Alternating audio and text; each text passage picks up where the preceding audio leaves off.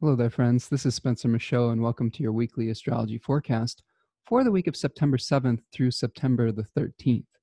Uh, this week, we will see the Sun trine a retrograde Jupiter at 17 degrees of Virgo and Capricorn on Wednesday the 9th. Also on that day, Mars stations retrograde at 28 degrees of Aries through November the 13th of this year, where it will station direct at 15 degrees of Aries. Um, within that time frame, we will see a square to Saturn on the 29th of September. So the the energy that we've been experiencing with the Mars Saturn square uh, is here for quite some time. So buckle up and uh, get ready to Saturn up a little bit. Uh, Thursday, the 10th, the moon will be making a last quarter square to the sun from 18 degrees of Gemini to 18 degrees of Virgo. We'll break that down in our weekly forecast here today. And then on Friday, the 11th, uh, the sun will be making an opposition to a retrograde Neptune at 19 degrees of Virgo and Pisces, respectively, echoing some of the themes that we were talking about at our full moon cycle last week. Uh, Mercury will be conjoining the fixed star Diadem at 9 degrees of Libra on Friday as well. Uh, Diadem is a fixed star uh, that it speaks about the sacrifice of the hair of the wife of the Egyptian pharaoh uh, for his safe return um, from battle. So we'll break that down. Uh, on Saturday, the 12th, Mercury is going to move into the second decan of Libra. We'll talk about the Three of Swords.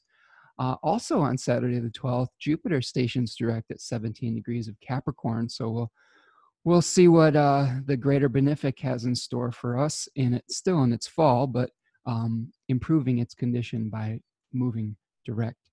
Uh, the sun will move into the third decan of virgo on saturday. Uh, we'll talk about the 10 of pentacles. And then mercury will be conjoining the fixed star Vindemiatrix at 10 degrees of libra. Um, that fixed star was called the widow maker or the grape gatherer. They're kind of two different um, viewpoints on it. One being a little bit more negative, and and another one being slightly more positive. So we'll we'll try to give both sides of the issue in um, in proper Libra form. And then finally, on Sunday the 13th, the Sun will conjoin the fixed star Denebola at 21 degrees of Virgo, and we talked about that a little bit last week when Mercury conjoined that fixed star. But that is one of the fixed stars in the constellation of Leo that speaks about nonconformity. So that's our overview for the week. Let's uh, take a look at our chart here and see if we can break down some of the planetary condition this week. All right. So I hope that you're doing well out there and you've survived the uh, the full moon. Uh, last week we saw the full moon in Pisces opposing the Virgo sun. We saw Mercury emerge from the beams um, this happened, I'm recording this on Friday the 4th, but this happened yesterday, uh, just as we were experiencing a square from Venus and Mars as well. Uh, an interesting announcement in the news, just in my local area in Michigan, is that uh, the governor is allowing pools and gyms to open uh, that was the announcement that was made as Mercury was emerging from the beams. And if you remember last week, I talked about important announcements that happen when Mercury uh, separates from being invisible uh, when it is close by to the sun. So it's like Mercury emerging from the underworld with some kind of important message. Uh, and and it was announced that that these pools and gyms were going to be allowed to open right on the day that Mars stations retrograde uh, on the 9th. So I thought that was some interesting um, and slightly concerning symbolism.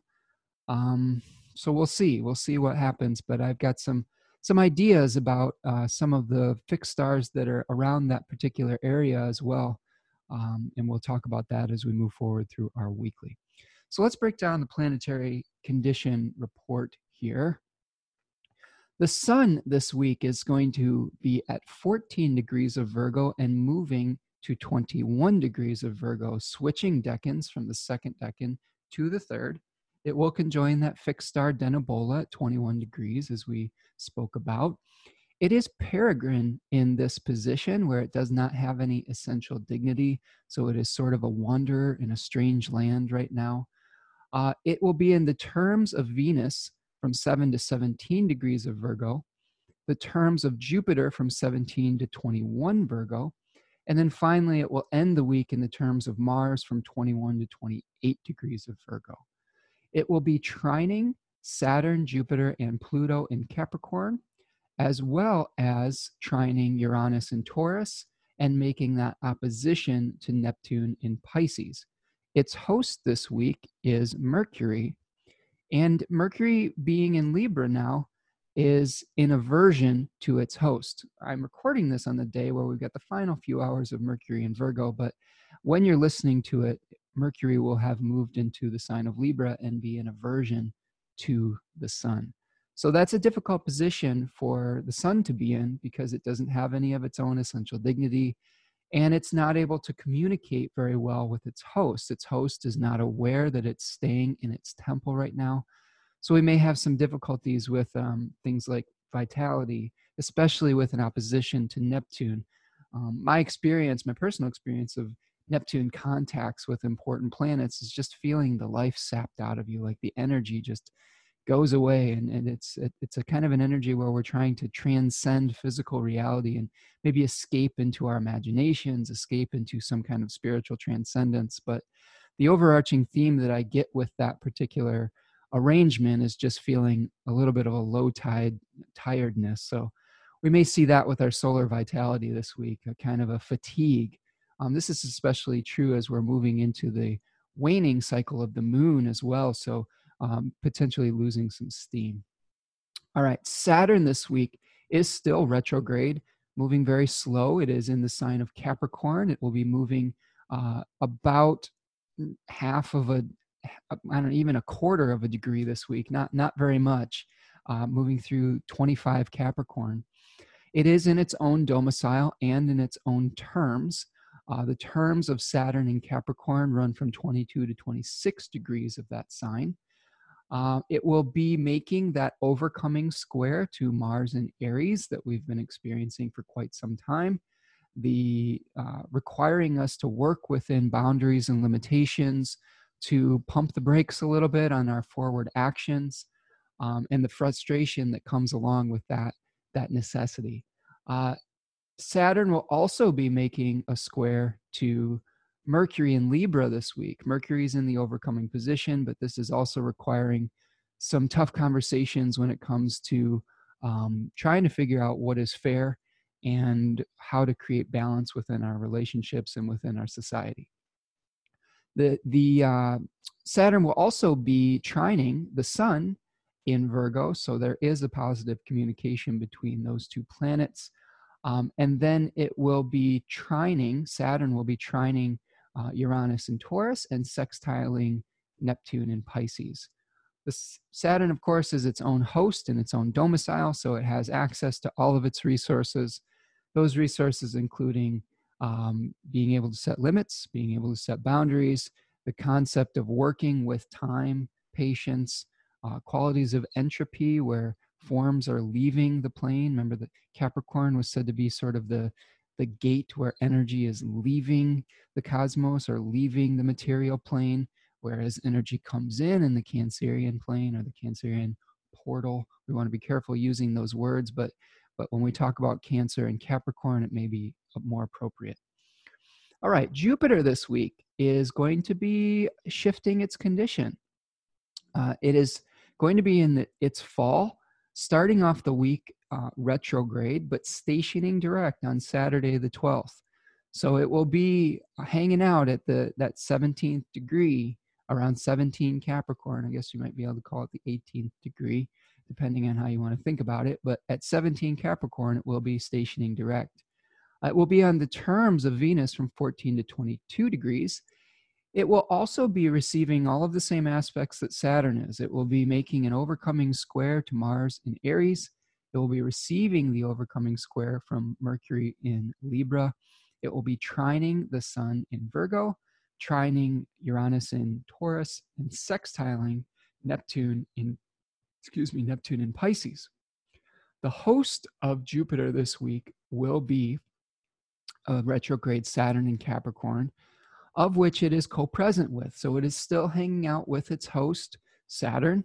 Um, it is still in a position where it's not the most comfortable. It's a planet that um, finds its exaltation in the opposite sign of Cancer, where energy is coming in, where forms are growing and expanding and being born. And right now it's being asked to uh, utilize the resources of, of decay.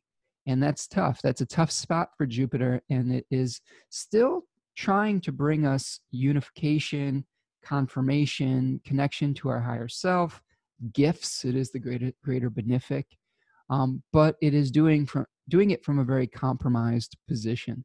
Now, now that Jupiter is going to be moving forward, though, that does tend to uh, it changes the will. Remember when we talked about retrogrades in planets? Uh, retrogrades are where we've kind of let go of the oars. The planet uh, kind of relinquishes its own will and moves in the divine will that is more associated with the primary motion of the sun, okay, which is clockwise motion across the sky and through the zodiac, rather than the planetary will, which is counterclockwise and moves quote unquote forward in the zodiac. So we can think of that as like we've been reevaluating how we create growth in our life, reevaluating what forms we need to let go of and what we want to build. Um, this particular decan of Capricorn spoke about uh, the um, potential for hubris about trying to build something like a temple to the divine through material means so we may get, uh, we may start moving forward again with some of our material plans, but I will caution you that we have to be careful that it may not be rooted in our higher selves. It may be rooted in a desire to build something on the material plane, which is, like I said, not not the most comfortable position for for Jupiter. All right, but we'll break that down as we get to the daily uh, daily breakdown of our astrology. Mars this week is also shifting positions. It's going to be um, hanging out at the 28th degree of Aries, where it is conjoined the fixed star Vertex in the constellation Andromeda. And Vertex was a, a nebula, which was associated with blindness in the tradition. So there may be some actions that we're taking uh, that are um, motivated by uh, by potentially not being able to see the entire picture.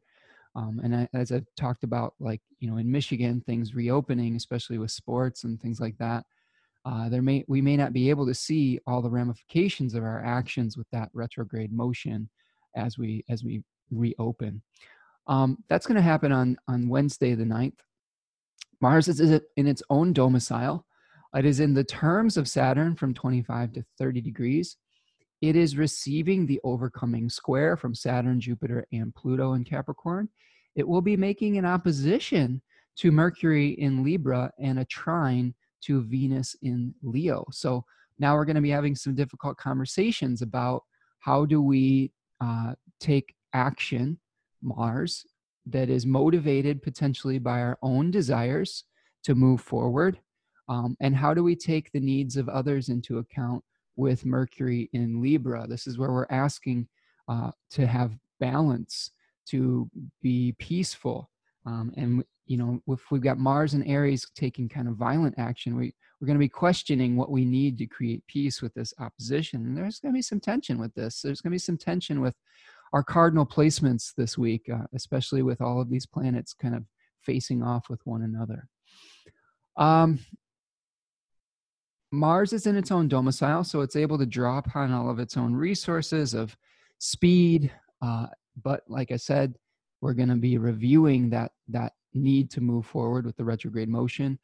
Uh, a lot of the forward progress that we've been making, if you could call it that, with Mars and Aries, is probably going to be some of it is going to be backtracked with this retrograde cycle you're going to have to go all the way back to July 25th to figure out where Mars is going to be retrograding back to at the 15th degree of Aries. Uh, and we'll talk about that a little bit in our dailies as well.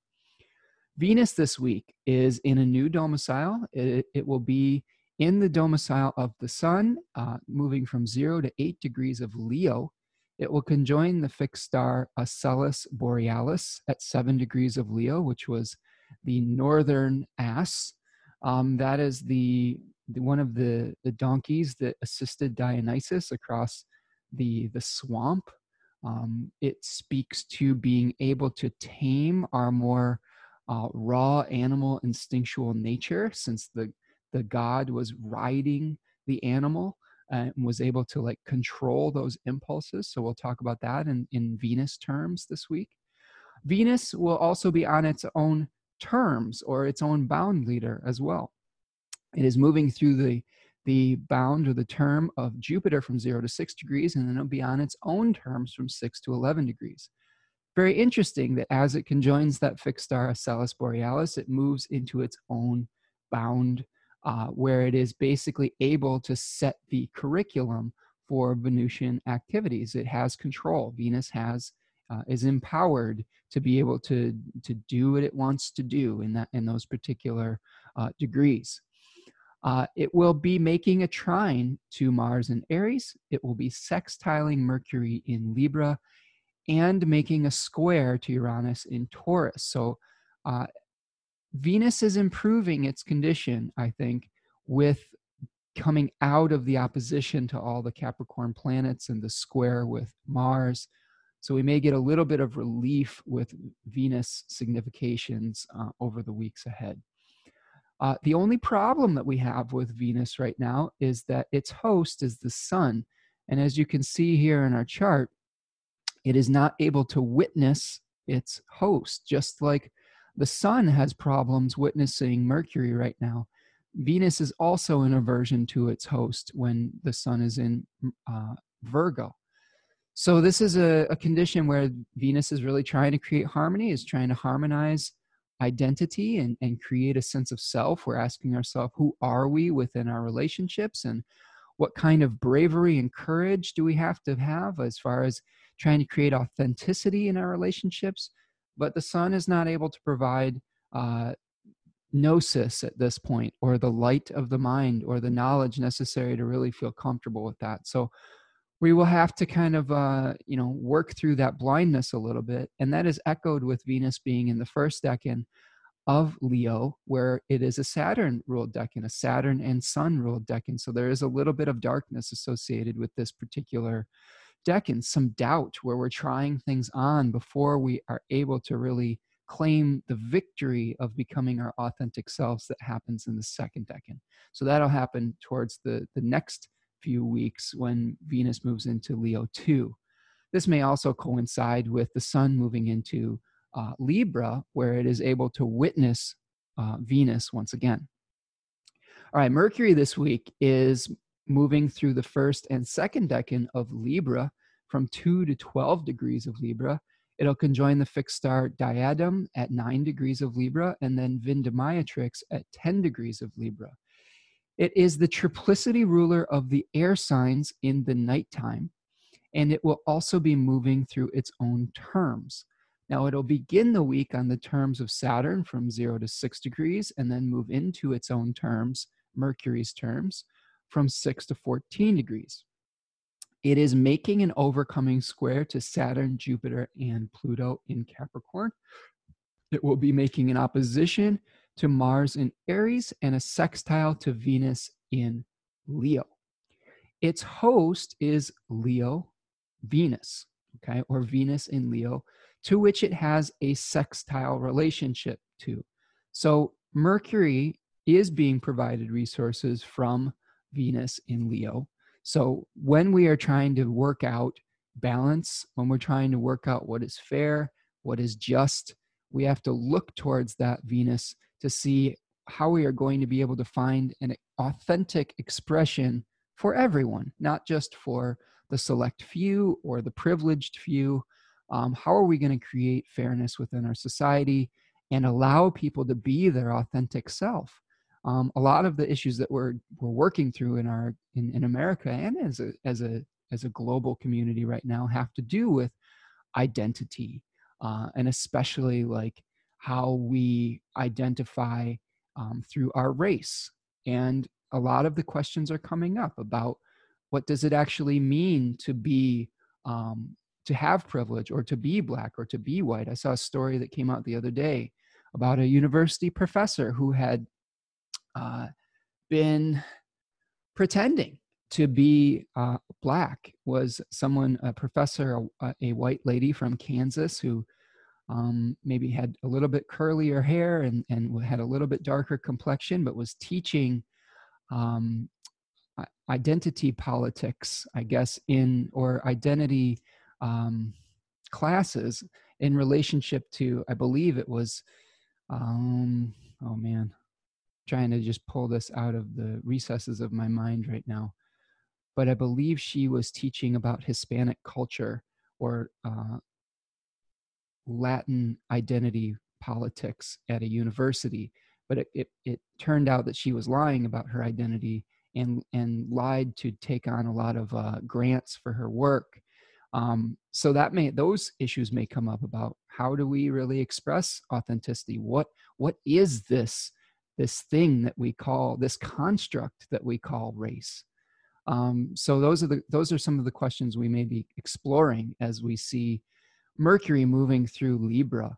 Uh, remember, Mercury likes to question things. It likes to cast doubt. It likes to to start a conversation. It likes to be a messenger between worlds. So those are the things we're going to be working through this week as well. The moon is waning. Uh, we experienced our full moon, which is the the transition from the waxing to the waning phase.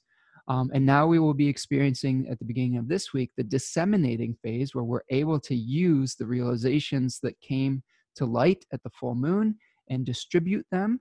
Uh, we'll be able to eat the fruit off the vine, so to speak. And then we'll be moving towards the last quarter phase, which is like an basically like an existential crisis at the square, where we have some sort of uh, conflict in our minds about how do we leave this this previous lunar cycle behind and prepare begin to prepare ourselves for the next lunar cycle that we will have in the week ahead again. The moon will be starting off in Taurus, where it has dignity by exaltation, triplicity at night, and uh, dignity by face in the second decan of Taurus.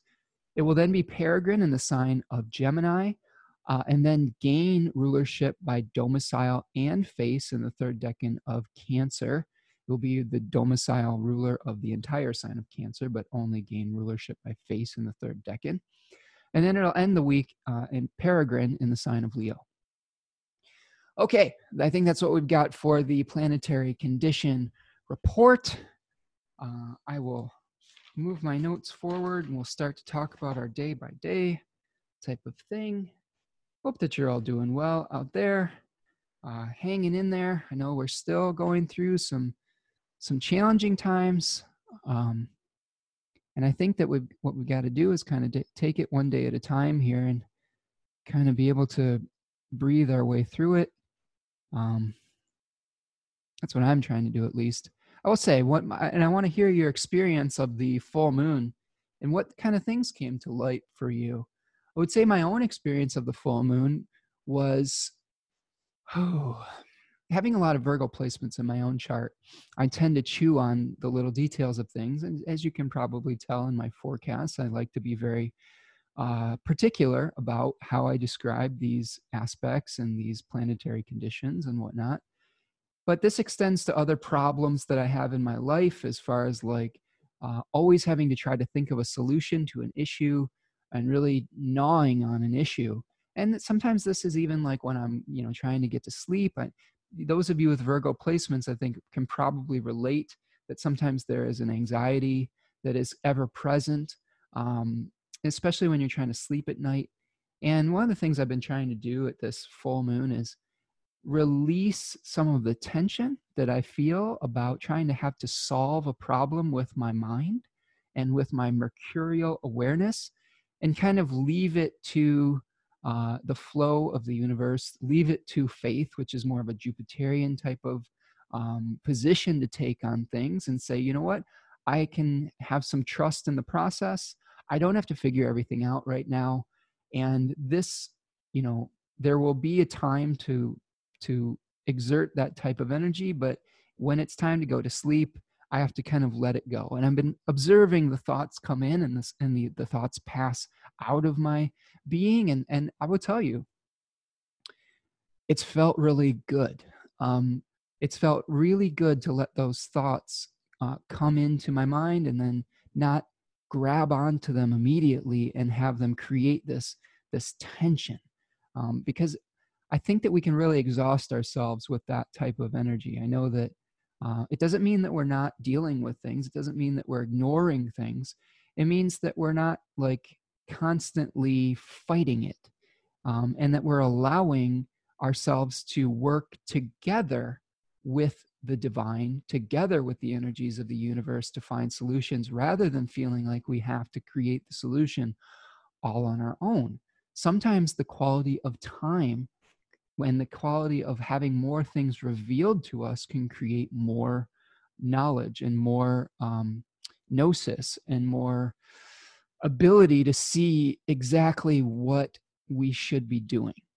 Um, and this has been true in my own life with you know like just with that example that i gave about uh, the sports my daughter is a competitive swimmer and we've been kind of thinking a lot about uh, you know rejoining that particular activity and i have to say with with being able to the study of astrology um, and what i've learned through researching this week and the months ahead um, we're making a decision to to not rush back into it.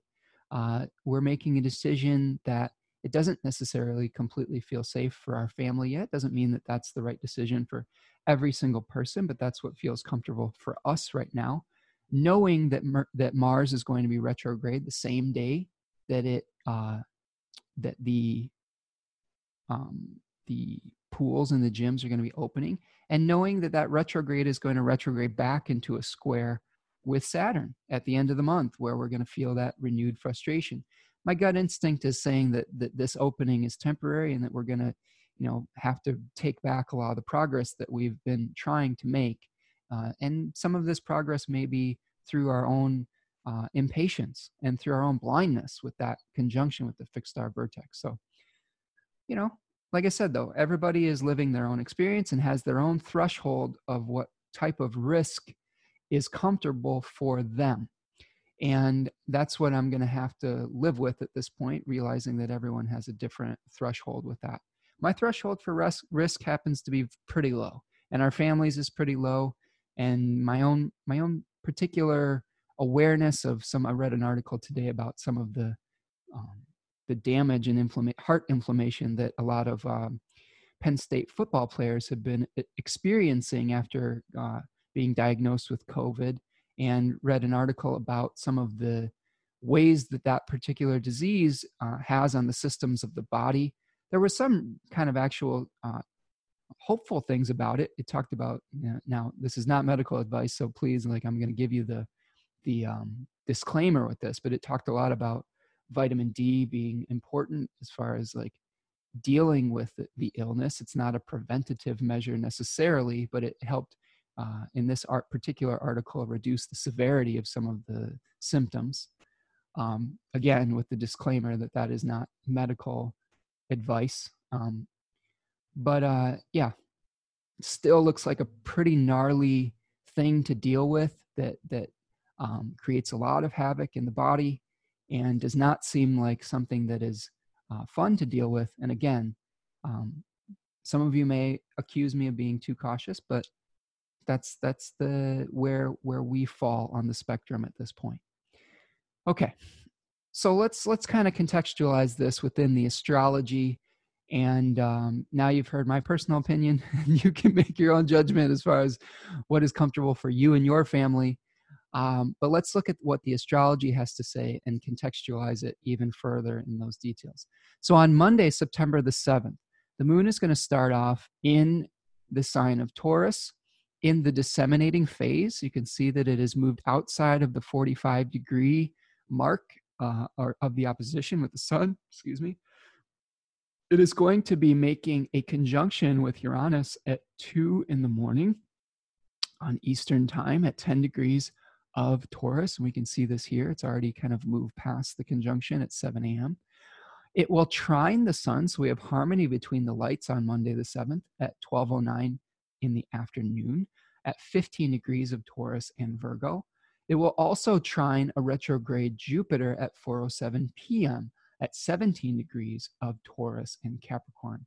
And the final aspect of the day is the sextile between Neptune, uh, retrograde Neptune at 8:35 p.m. Taurus and Pisces, respectively, at 19 degrees. So what I'm seeing on Monday, harmony between the lights, positive aspects between uh, the moon and the other planets, um, a very kind of um, uh, I don't know surprising element with the, the moon conjoining uh, Uranus. I've been reading a lot about fixed stars lately, and uh, one book that I've been kind of um, doing some homework with this week is a book by Oscar Hofman. This is called Fixed Stars in the Chart. This is one of like three or four books I've really been mining for for significations lately. And uh, fixed stars in the chart, constellations, lunar mansions, and mythology, which is something that I haven't seen in other other books. And he talks about, uh, and this is something that my my astrology teacher Bava, this is how he uses them as well with the outer planets. He talks about the outer planets, Uranus, Neptune, and Pluto, uh, using them like fixed stars, with using aspects such as the conjunction and the opposition um, but treating them like like a like a fixed star. Um, and uh, when when we see the moon conjoining this fixed star, we're going to see uh, you know conditions of maybe a shocking type of thing happening, Promethean awareness where we're shaking up the systems that we're we're a part of.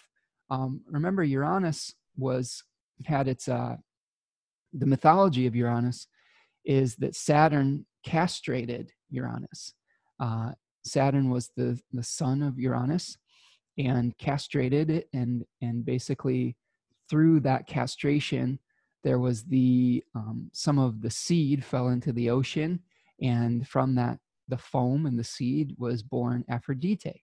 So there's a lot of mythology wrapped up in the just the story of Uranus. But you know, if we talk about how Richard Tarnas uh, describes Uranus. He talks about Prometheus and giving a gift to society and humanity, stealing fire from the gods, some kind of rebellion. Uh, and we could see that echoed in that story. Okay, so um, keep your eyes peeled for that on Monday the 7th. Uh, so let's move forward to Tuesday. We want to kind of move forward through the first couple days of the week because we really get to the interesting things uh, on Wednesday. Now we're also going to be see Mars slowing down at the beginning of the week. So uh, our our actions are kind of uh, you know we we may be having some trouble, some inertia. Uh, you know, in in addition to the square with Saturn, when Mars is slowing to a station, it can just really feel like it's difficult to move forward. So let's uh, see what we've got on Tuesday. So on Tuesday, September the 8th, the moon is going to be moving from Taurus into the sign of Gemini, where it is peregrine at 5:27 p.m. So most of the day we'll have a Taurus moon, but moving into Gemini at the end of the day, continuing the disseminating phase. The moon will be making a trine to retrograde Pluto at 2:39 a.m. at 22 degrees of Taurus and Capricorn. It will then trine retrograde Saturn at 8:46 a.m. at 25 degrees of Taurus and Capricorn. Now, the moon's going to be hanging out over the fixed star Algol, um, which is uh, you know, the blinking eye of Medusa, which is a, a pretty gnarly fixed star. So we have to be careful that we don't quote unquote lose our head. Some of the mythology associated with uh, Medusa and Algol is the, is Perseus severing the head of the Gorgon. Um, and bringing it back to to defeat the the kraken and save the princess andromeda um, but this can some of the significations with algol is like you know anger that is very raw this raw kind of um, feminine uh, power that we can talk about on the on the plus side uh, getting in touch with that. But uh, we want to be able to to control it and direct it into the right um, an- channels and avenues. Um, you know this is i've heard stories of people who have had prominent um, algol placements or experiences with this fixed star literally seeing uh, images of people being beheaded. Um, there is some association with suicide and taking one's own life with this particular fixed star. So, just again, we have to just be careful that we're um, with the the trine with Saturn that we're um, accepting the limitations that we're being presented with with Saturnian limitations and not getting too overly frustrated with it and quote unquote losing our minds over it. Um, now it is a trine, so it'll be a little bit easier to deal with that particular aspect. Um, at 5:27 p.m., the moon is going to be moving into Gemini and making a sextile to uh, Venus at 11:41 p.m. Uh, at three degrees of Gemini and Leo, respectively.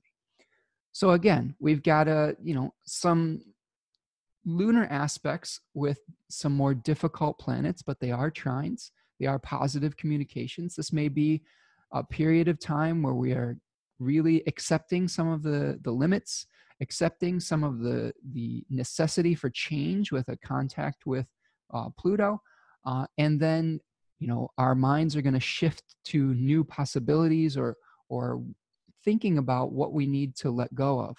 As the moon moves into Gemini, and we'll talk about this with our last quarter moon, um, we may be presented with a number of choices. And since the moon is waning, we may have to make a choice and commit to something which necessitates uh, letting go of something else. And that may cause a little bit of uh, anxiety as we move forward in our lunation cycle.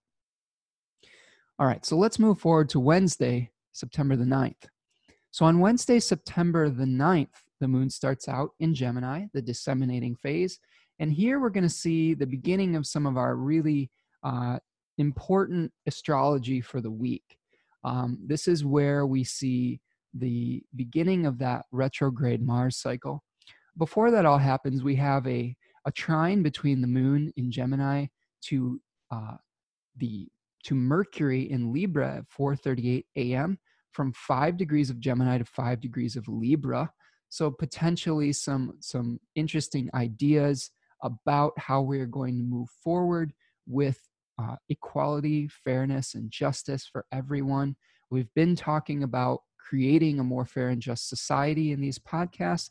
I had a really good conversation with a, a client that works in um, the university structure uh, a, a, a, large university talking about diversity training and things of that nature. And and she was talking about how we talk about this she listens to the podcast and and appreciating some of the discussions uh, we've been having here with um, black lives matter and, and talking about uh, white privilege and how we are, need to become more aware of that. And it was it was really nice to get some feedback on on speaking about those issues I know that at the beginning of the summer, and I, I, I talked with with them about uh, the process that I think we're all going through um, with this, and I, I shared a little bit of how at the beginning of this process I was a little uncomfortable talking about these issues, um, more so because I think I was afraid of upsetting people.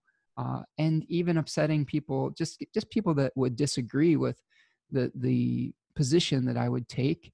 Um, but as we've gone further in the summer, it's been become clearer and clearer and clearer to me uh, as a white person that it, it's important for me to speak up about these things and that um, the people that I would be upsetting um, are, you know, I'm not, I'm not really afraid about upsetting someone who would not uh, think that uh, we should have a fair and just society for everyone um, that's just perpetuating um, white privilege, white supremacy, and uh, all of the systemic racism and systemic oppression. And at some point, you just have to say, well, I, I those I'm not really concerned about upsetting those people anymore. And you know, history, being on the right side of history and standing up for what is fair and just is more important than um, feeling comfortable and having the approval of an oppressor. So, like, that's a mouthful. And that's been, like I said, that's been part of my own journey and metamorphosis through this, uh, especially dealing with my own upbringing, which was, I don't think was uh, rooted in overt racism, but it definitely had some of the thematic elements of not talking about those things, of, of maybe having a blind spot when it comes to privilege, and maybe avoiding some of the more difficult conversations of race and equality and things of that nature. And I, and I don't, don't think that that's an uncommon story for uh, white middle class Americans, where they had the they didn't have to think about these things because it wasn't part of their daily experience. And uh, through my conversations with my partner, who is a person of color, that's been opening my eyes to a different experience that people have been living doesn't give me authority necessarily on speaking to those issues, but it, I think what it has done is given me more of a sense of empathy for the daily experience of how people go through their lives, uh, you know, not having the same privilege that I I um, enjoy as a white cisgendered uh, American male. So, you know, and I know that I probably lost some followers because of that, but that's them's them's the breaks. Like hopefully i've gained uh, more uh, respect just from taking uh, a position of authenticity and saying you know what? This is who i am and here's where i stand. Sorry if you don't agree. Uh, and that's really part of the mission that we've been all trying to go through with this um, this lunar cycle with this leo new moon that we experienced in the third decan of leo that third decan of Leo speaks about it's a Mars ruled decan, and it's about defending who you are, defending your authentic self, severing yourself from those that that won't respect who you are as an authentic person. Um, and that's that can be hard sometimes. That takes a lot of courage. That's where the courage comes in, and that's what we have been going through as a collective: is having the courage to stand up and be yourself, uh, the courage to be, uh, say, Black Lives Matter, the courage to say that everybody deserves equal treatment under the law, uh, equal policing under the law, the courage to stand up if you are a, a white person and say, you know what, I have been living uh, under uh, privilege and, and I have to really examine uh, that privilege and be willing to sacrifice something so that other people can live. This is part of the, the, um, the journey of Castor and Pollux and this may be something that we're experiencing at this last quarter moon cycle as well is what can we give up as people living in privilege so that our brothers and sisters can have uh, just the basic necessities of life and of safety just the basic ability to go about their lives and move freely within a society without fear that they are going to be murdered by people in the system or by people who uh, are living under irrational fear that what they have is going to be taken from them. Now, I want to I want to echo. Uh, I want to make another point when I talk about sacrificing privilege. I think it's really important to point out that by sacrificing privilege, that doesn't mean that you are going to be in a position of lack. I think one of, one of the things that I'm observing in our society in America is that we think that if we give people equal treatment under the law, that we are going to be somehow less than. And I don't think that that's true. I think that that's not um, allowing faith in the universe to provide enough for everyone. And this may be one of the uh, the byproducts of Jupiter in Capricorn, where we may be thinking that there is a, limited amount of resources to go around, and some of the fear that we're seeing with people in positions of power is that if they give up some of that power and privilege, that they somehow will be uh, switching places with people. I think that that is misguided. I think that uh, the universe has an infinite ability to create and provide. And um, yes, there are some limits on this material plane, um, but we have this such gross inequality. We've got, you know, millionaires and billionaires out there that are able not even able to spend the money that they have within multiple lifetimes and we see you know people going without and not able to put food on their table and that that to me is um that's something that needs to be changed and and and i think will be in the process of change as we see the jupiter saturn conjunction in the air signs moving forward um, I'm hopeful that that will be what we're what we see moving forward.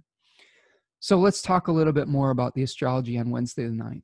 Yes, we have the trine between the moon and Mercury earlier in the day. Uh, the non lunar aspect of the day is a trine between the sun and retrograde Jupiter. So you can see this here, just talking about that retrograde Jupiter um, as it's getting ready to station direct.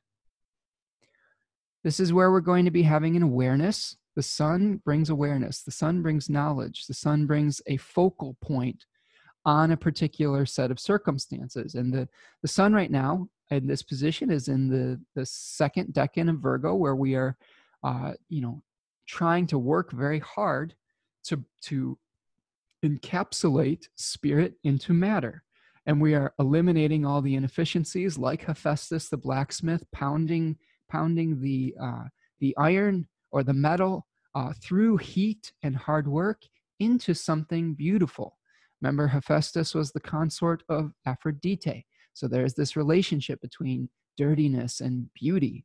Um, and it's going to be making a trine and a positive conversation to Jupiter in that area of Capricorn. Now, this may be a time where we are able to see the bigger picture, Jupiter, and how we are going to implement the plan, Virgo, Mercury, right? Uh, now, the, the problem the, the downside, the pitfall could be that we are uh, getting a little bit too ambitious, that we are enacting a plan that we can't really possibly follow through with. This is especially true with uh, Jupiter about to move direct. We may be ready to move forward with plans, you know, like ready to reopen, ready to re engage with society based on material desires, ready to make a new business or something like that. But we've got all these other factors that are telling us that it's it may still not be the time for ambitious plans. Uh, Saturn is in the driver's seat right now and will be for quite some time. Every single question that I ask myself recently is what would Saturn do? WWSD, right? What is Saturn ultimately asking for? And what Saturn is asking for is thrift, patience, economy, uh, being able to release old patterns and old systems, being able to break down the walls that separate us and build new societal structures. Those are the things that Saturn asks for. And that cannot be done in a day. That cannot be done in a week. That cannot be done in a month. That can be done over time. That's the quality that we're working with right now. Now, this second decan of, of Capricorn that's, that Jupiter is moving through, Austin Coppock calls it the pyramid, and he speaks a lot about hubris in this particular decan and the hubris of trying to build a temple to the gods, to divinity, to our, our divine desires. And if you know the, the story of the Tower of Babel, there is a big lightning bolt from God that strikes that thing down back down to the ground. And basically the you know divinity in that story is saying, you cannot reach me through material means. And that's something I really want to have an emphasis on is whatever projects that you are trying to enact, whatever divine spark that you're trying to reach, it is impossible to reach it through material materiality. It, it is not going to be met solely through expanding your material offerings or your material things that you're trying to build. Um, and that's yeah that's that's tough to accept that's painful doesn't mean that we can't ever bring matter or spirit into matter um, we can and we should but I think that what we're being asked to do is do it from a much more humble, uh, piecemeal type of way right now. We can start building the dream. We don't have to build the entire dream overnight. We can prepare for things. We can prepare by clearing the old narratives and the old decks so that we can have a clear channel to to process these new things through and i really think that's what we are you know being asked to do through the end of this year is clear the decks clear that we're moving into the fall We're moving into, we're in the harvest period right now. I want to read you something from uh, Bernadette Brady's book. This is called Bernadette Brady's Brady's Book of Fixed Stars. And it talks about the constellation of Virgo, where the sun is hanging out right now.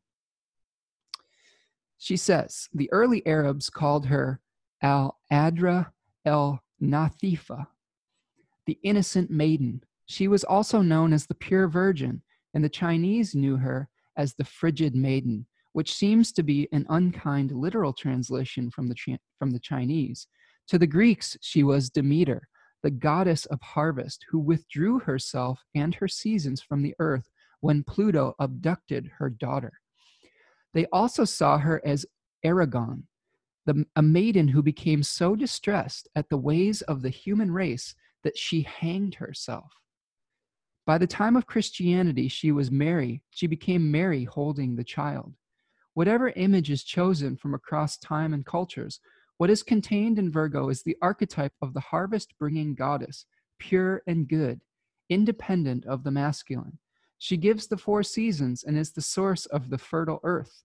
Her emphasis at the time of harvest is linked to her gifts of the harvest and the cycles of the earth rather than the more wild worldly pursuits of commerce and trade.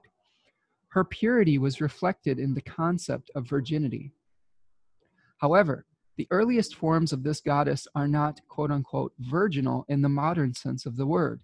The older meaning of the virgin was a woman who owned her own body and was therefore free to love whomever she desired. Virgo is a fruitful, fertile goddess, not a virginal, innocent adolescent. Lots of interesting things to unpack with that. One of the things that I think is important is seeing uh, Virgo as Demeter, right? So we are going to see the sun come into a trine with Pluto, right, on Tuesday, contact with Hades. And, you know, part of the, the Virgo story is withdrawing fertility from the earth.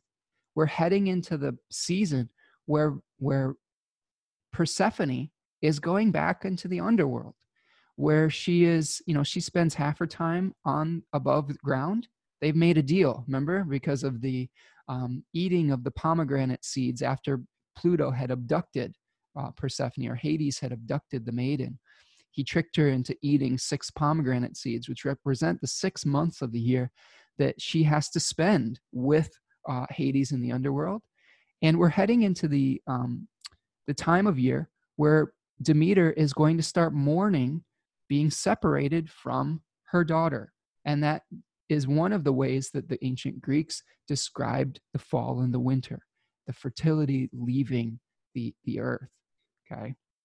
Interesting too, talking about Erigone, uh, the maiden who became so distressed at the ways of the human race that she hanged herself. That has some interesting connotations with what we were talking about with Algol, uh, also with the Widowmaker Vindemiatrix, um, which is is part of the constellation Virgo.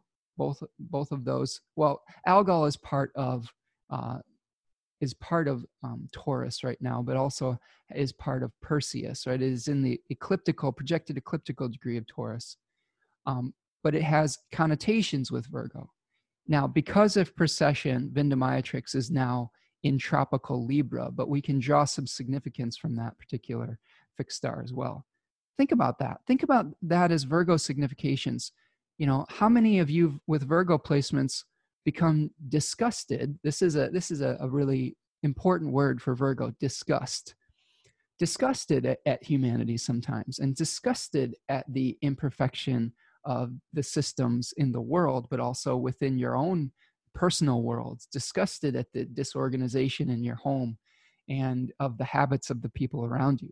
I, I, I for one, definitely feel this. I, that is one of the uh, things that is powerful in my in my personal story um, with Jupiter, uh, Saturn, and Mars, all in the in the sign of Virgo in the second house. I come become disgusted with um, capitalism a lot with with how we have to abuse one another to make money and how unfair unfair and unjust that system seems to me that that quality of disgust i can feel it in the, the core of my being so i think that's a really something to get in touch with is your own inner sense of disgust.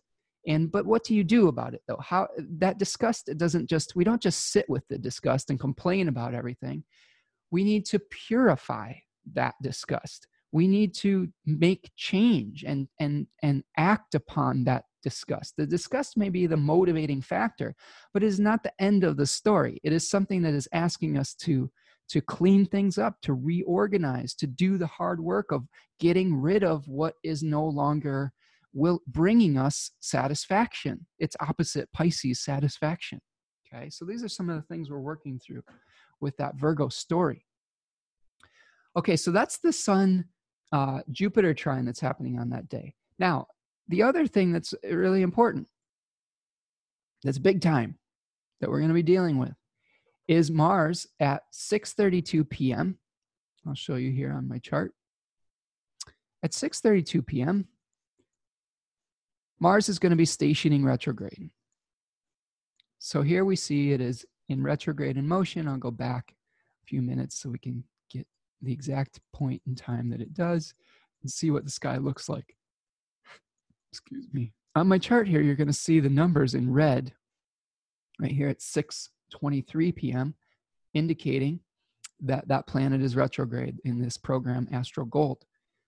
Okay, so this is happening and this is one this is interesting because this is a period of time between september 9th and september the 12th we have six planets in retrograde motion mars jupiter saturn uranus and neptune all moving retrograde so this may be a period of time where we're just feeling some real frustration about forward movement where we're really asking some tough questions and reviewing a lot of things in our life uh, where we may feel just out of sorts we may feel like we're being guided by the divine remember uh, retrograde motion speaks to primary divine motion, letting go and letting God. This is a time where our actions need to be guided by divine wisdom, not from our own personal desires.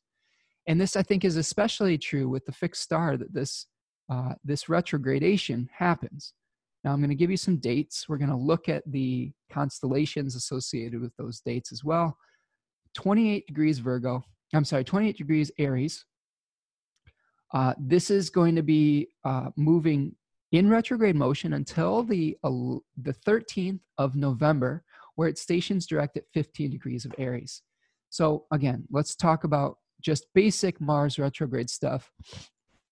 And then we'll get into the nitty gritty of the fixed stars associated with its retrograde cycle and its direct motion. So, again, we talk about delays, reversals, a detour, reviewing how we put ourselves out there. This is the third decan of Aries, which is a Venus ruled decan. Okay, this is with this um, decan spoke about winning over a hostile crowd, using our charisma to win over somebody to our side. Uh, and this potentially maybe where we're are, we don't necessarily have the ability to do that as effectively or even the desire to do this you know this may be where all of our actions may be creating uh, repelling a repelling action uh, over the course of my studies with astrology uh, in particular i have seen uh, venus retrogrades and people who have venus retrograde in their chart uh, and this isn't true all the time but this is a pretty common signification.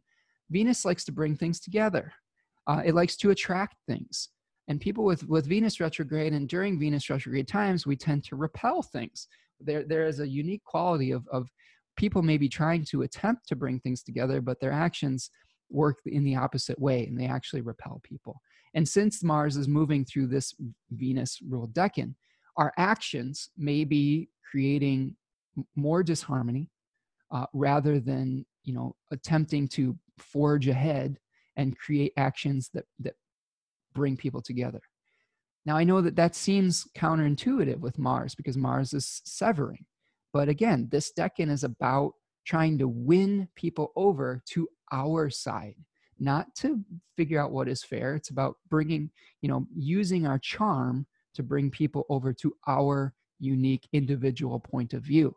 And that is not going to be uh, working as well as it has in the last few months. I, now, I don't know how well that's been working in general, especially because of the square with Saturn, but that's what we're going to be seeing moving backwards. A lot of the progress that you may, that we may have been making as a society uh, as far as winning people over, it's good. We're going to backtrack.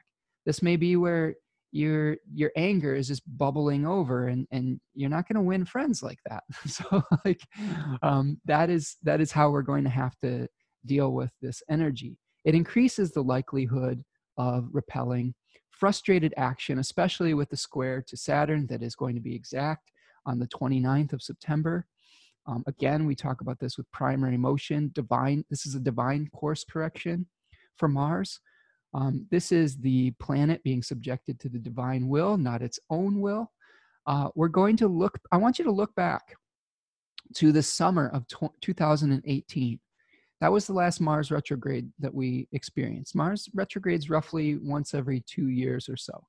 Uh, and this was a retrograde cycle that happened in, in the sign of Aquarius, where it retrograded briefly back into Capricorn towards the end of the summer. That was from uh, June 27th to August the 28th of 2018. So take some take some uh, time, think about what was going on, maybe the frustration that you felt and how you dealt with the the problem that you were dealing with in the Aquarius area of your chart. Now this will be different. This will different themes will be in place because it rules a different house in your chart. It rules the Aries area of your chart and it also has some power over the Scorpio area of your chart because it rules that sign as well. So there is a connection between those two areas of your life, and it may, there may not be as much forward movement as you as you would like. Now, what do we do about this? What do we do with frustration? Because that's really I could just keep hammering that point home, Hephaestian like. Well, we may have to find some healthy outlets for our anger. We may have to learn patience. I know personally around that t- period of time, um, uh, another astrologer, um, Adam Sommer, I think he does some uh, herbalist stuff. He was recommending the uh, the herb ashwagandha, which was was good for um, uh, ashwagandha powder or whatever to to create re- relaxation and to tame some of that Mars energy. Now, again, I'm not a doctor or, or a trained professional herbalist, so take that advice with a grain of salt uh, for liability reasons. But I do I do use that powder in a shake that I make every morning, and I, it, it does tend to, I would say, it has been helpful. Um, yeah, so we may be seeing blockages during this time from authority figures, Saturnian authority figures, where our actions are running headlong into the Saturnian brick wall. Um, we're getting a collective no to the things that we were trying to move forward. Um, this period of time may be important for strengthening your defenses rather than going on the offensive. Uh, a retrograde Mars may be talking about defending the progress that we've already made versus, you know, moving forward and trying to gain more ground.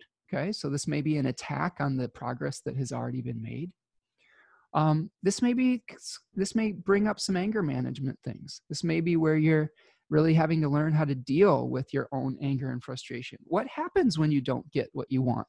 This may be the things that really come up.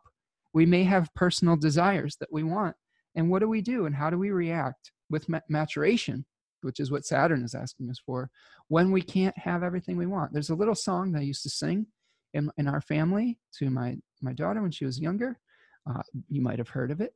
It was by the Rolling Stones. And we'd always be like, uh, what's the song that we sing? and like, I had her trained so well by the end of this that she would be like, begrudgingly under her breath, you can't always get what you want. You can't always get what you want. But if you try sometimes, you just might find you get what you need. That's really, the, I think that's the theme song for this p- period of time. We can't always get what we want. But if we follow Saturn's rules and work within its limitations, we might actually get what we need. Um, it's not going to be easy, it's not going to be fun, but um, that's the quality of the time that we're working within. All right, couple more things about this Saturn retrograde cycle. Saturn is going to start retrograding on the fixed star vertex. Now, I'm going to go over to my chart my star chart. I'm going to show you what we're dealing with here.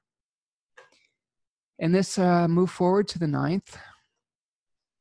And we're going to see uh, the fixed star vertex is part of the constellation Andromeda. Now, let's see if we can find Andromeda here. Andromeda, oops, we're going all topsy turvy. Andromeda is near, sorry. Andromeda is near the pole, the North Pole here. So that's why we're having a little, maybe a little trouble finding it. I'm to move my chart back here so that we can see it. There's Andromeda. So here's Andromeda. We see Mars is to be hanging out. Okay, over, where is Mars? Got to find Mars. Thank you for bearing with me. Here is, I believe this is Mars. There's Mars, okay? The red planet. And it's going to be starting to retrograde right around this area of the zodiac, which is related to Andromeda. Okay, here we see Alpheratz, which is an important one in our story because that's where Mars is going to retrograde back to at about 14 or 15 degrees of Aries. And we've got, uh, let's see, around this area that Mars is going to retrograde, we have a nebula, uh, the Andromeda Nebula. And, and nebulas in traditional astrology were associated with blindness that I've found from my research. So Vertex, uh, the authors that I've been reading, Bernadette Brady, Oscar Hofman, um, Elizabeth Hazel, uh, have talked about these nebulas and this blindness uh, allowing Andromeda, the, the damsel in distress, to be swallowed up and become a victim of the sea monster. Okay, you can see she's chained up here and she's awaiting. I mean, the story of Andromeda is basically there was hubris involved, as there often is in Greek mythology. Uh, her her parents compared her beauty, I think, to uh, to Athena or Aphrodite. I think it was Athena, and this pissed off one of the goddesses. And and because you can't, you don't insult a goddess, uh, they chained Andromeda to a rock, and she demanded that she be sacrificed to the sea monster, the, the kraken. And of course, if you've seen Clash of the Titans, uh, the hero Perseus, which we can see here, uh, had to go on a quest and sever the the head of Medusa, that's right here, to be able to uh, turn the sea monster to stone and free Andromeda. Okay, so we have this this damsel in distress, uh, Perseus coming to rescue her, you know, Algol is part of this story here too, with being a, a fixed star in, right there's Algol in the head of Medusa. Uh, we also, if you look down here, this is kind of interesting too. We have Pegasus, who was the, the horse that Perseus rode in on, right here, as being sharing fixed stars with Andromeda. So this fixed star Alpheratz, uh, right here, was not only a fixed star in Andromeda, but it was the navel of Perseus, I'm sorry, of Pegasus as well. So that fixed star talks about speed and forward movement and freedom. So we may be t- taking action in our blindness, like reopening gyms and pools, when our COVID numbers are, you know, not really doing much better, um, and trying to rush action, probably due to, I would say, our governor has been under a lot of pressure from people here in our state, um, from people who want to open things up, from like, you know, people who want to do sports. And that's their desire. That's their martial Aries type desire. They want to compete, they want to fight, you know. Uh, but we're going to be seeing I, I, my professional astrologer opinion looking at these symbols is that action is being taken in blindness due to that uh, conjunction with vertex. It may allow the sea monster, COVID, to come and and you know gain power and swallow the the damsel without Perseus being able to rescue her. Um, and that's concerning to me. That is something that concern gives me a great pause about rejoining that or moving forward with our our martial desires right now. Um, the other thing that this fixed star talked about is eye issues, so eye injuries. So be very, very careful with anything sharp, anything martial, like like knives, um, anything when you're cooking. Uh, it, there is potential to injure the eyes for some reason. That was one of the the significations, the practical significations of this symbolism also. So wear your protective eye gear if you're doing any uh, projects like you know that involved cutting implements or sparks or things like that. Like just make sure you're taking your safety precautions. That could be another way to deal with this Mars retrograde is to really double down on safety measures. Um, now, Mars is going to retrograde. Now you can see Mars. I'm gonna let's look at it because we can literally see it move backwards. So we could see Mars is moving forward here, but as we see Mars moving, we'll start to move backwards. See that? Mars is moving backwards. We can literally see it in the sky on the ecliptic here. Got Mars right there.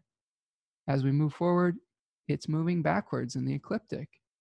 And as we get to, you know, finally, we're going to get to November, okay, the 13th, it's going to start moving direct again. And you will see its conjunction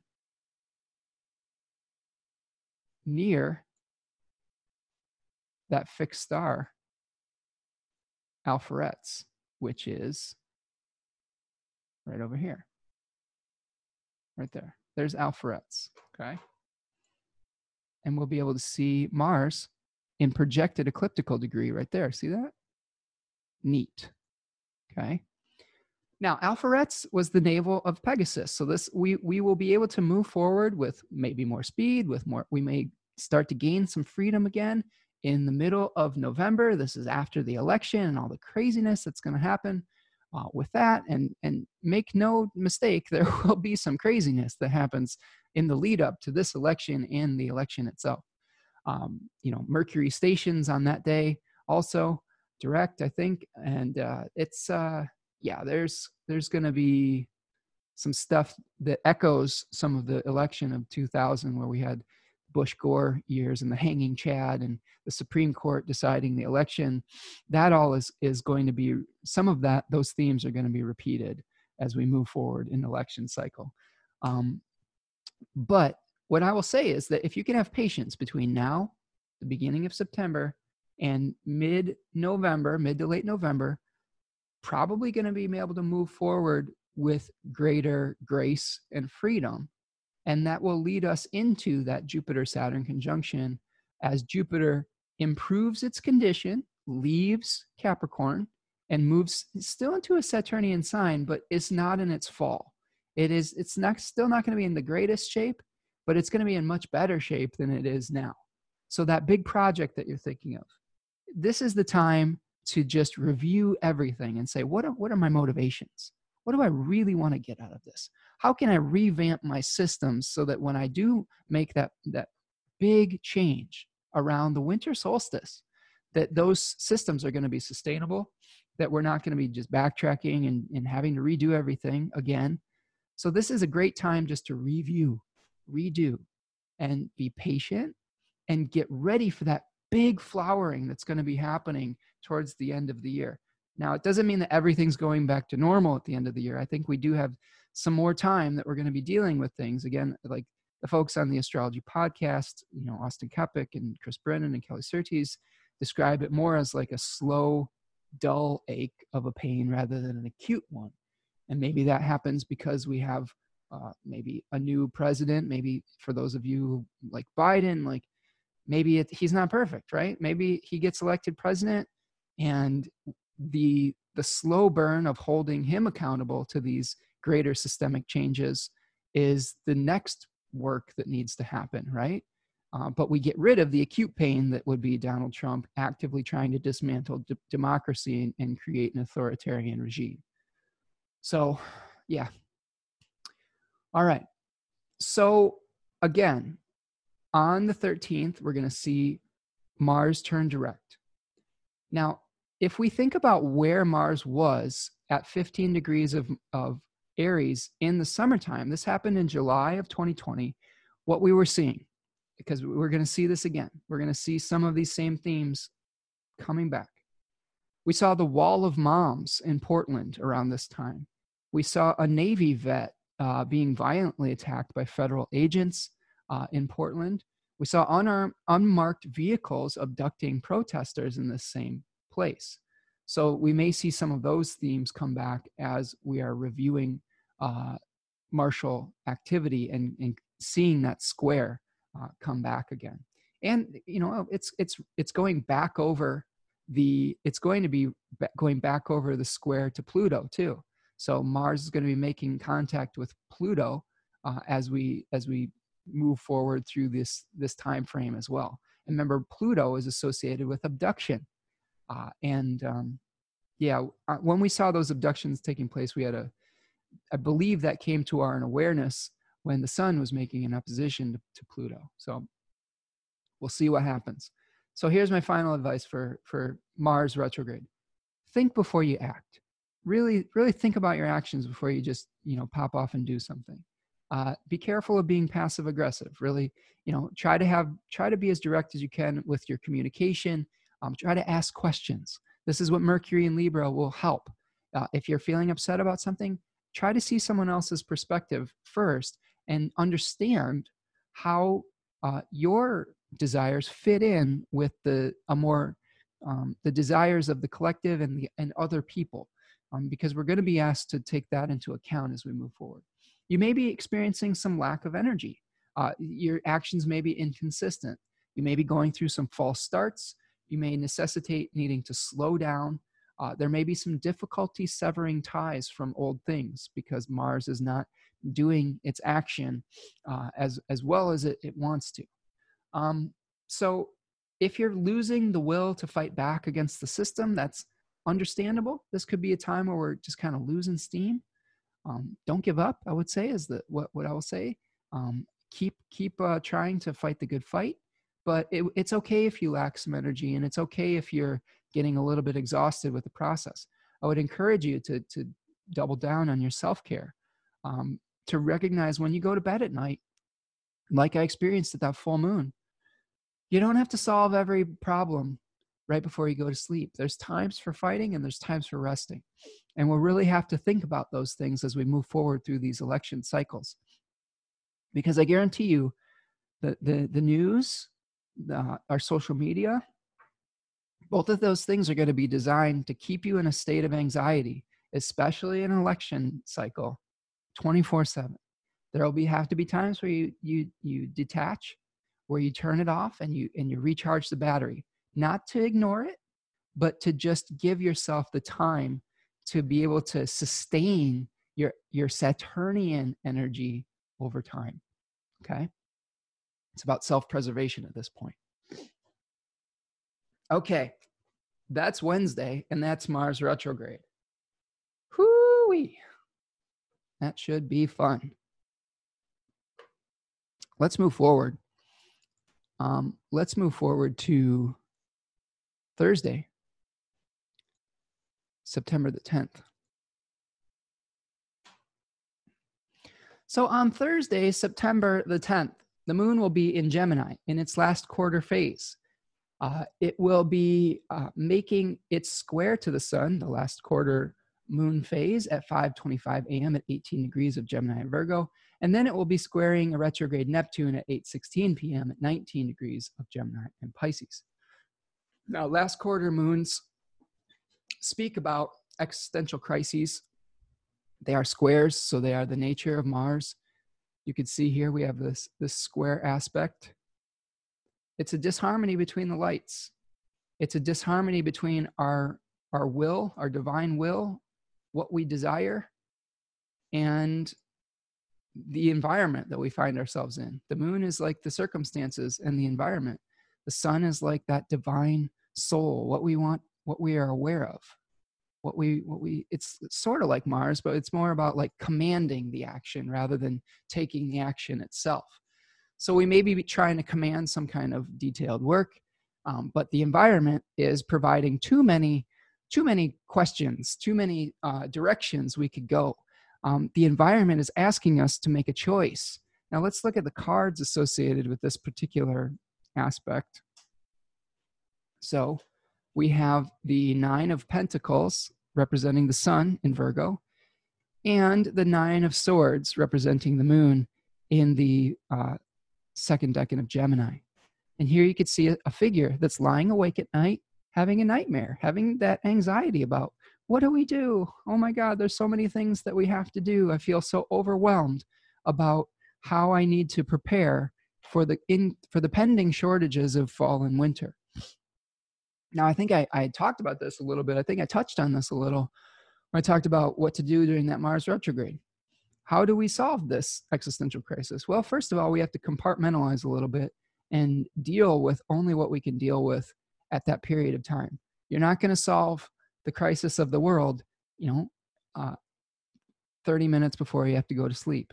You know, that's the time for sleeping. That's the time for shutting your brain off, not holding on to those thoughts, letting them pass through and recognizing that they'll still be there the next day. Um, and if you're worried about forgetting an important thing, write something down. I like to journal a lot and get things out of my head. If I'm feeling anxiety and overwhelm from too many things going on in my life, I get I make a list, and I know that that paper is the container for the, that stuff, and I can deal with one thing at a time rather than trying to hold on to all of those things all at once. Um, this may be difficulty making a choice. We're weighing uh, two different paths that we could take. Um, too many details to manage, being pulled in multiple directions, contradictory needs, managing duality. This may be where we're, you know, a lot of times where I can think about this where we're going back to school, um, where we're trying to do our own jobs as parents. And we've got a lot of us have our kids at home right now. And this may be like, like a, a difficult time where we're trying to be uh, domestic parents and be, um, you know, professionals, working professionals from home at the same time. That could be one of the struggles that we're working through. Um, this may be another time to weed out some of the false ideals that we have too. Like Gemini has a, a desire to pursue many different pathways. It's a, it's a very, we're talking real mercurial paths here. Um, so we may have to let go of some of those imagined paths. Grass isn't always greener on the other side. And this is the time where we're, you know, we may feel some sorrow and some anxiety about uh, choosing one path over the other. Uh, but again, and this is something I'll echo from hearing Austin Coppock tell this story, is he has a Gemini moon. And uh, when he was young, he always wanted to do a lot of different things. And uh, he had, a, it sounded like he had some anxiety over uh, all those different pathways he could pursue. And his mom told him, hey, you know what? You don't have to give up all of those pathways necessarily, uh, but you can't do everything, you know, all at once. You can pick something now, do it to the best of your ability, and if you change your mind later and want to do something else, that's fine. Just because you're abandoning a path right now does not mean you're abandoning that path indefinitely. So that may be a way to, to bring peace of mind is that you know you have to focus on what's really on your plate and what's really most important right now as we prepare for the transition to the fall and to judgment. That's what happens at libra season is judgment.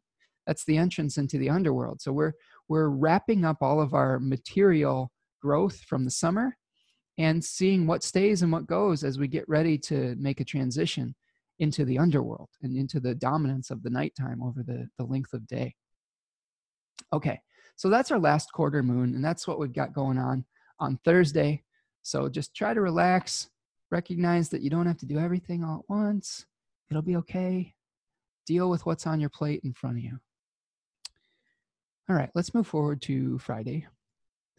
On Friday, September the 11th, uh, a, an infamous anniversary in the United States.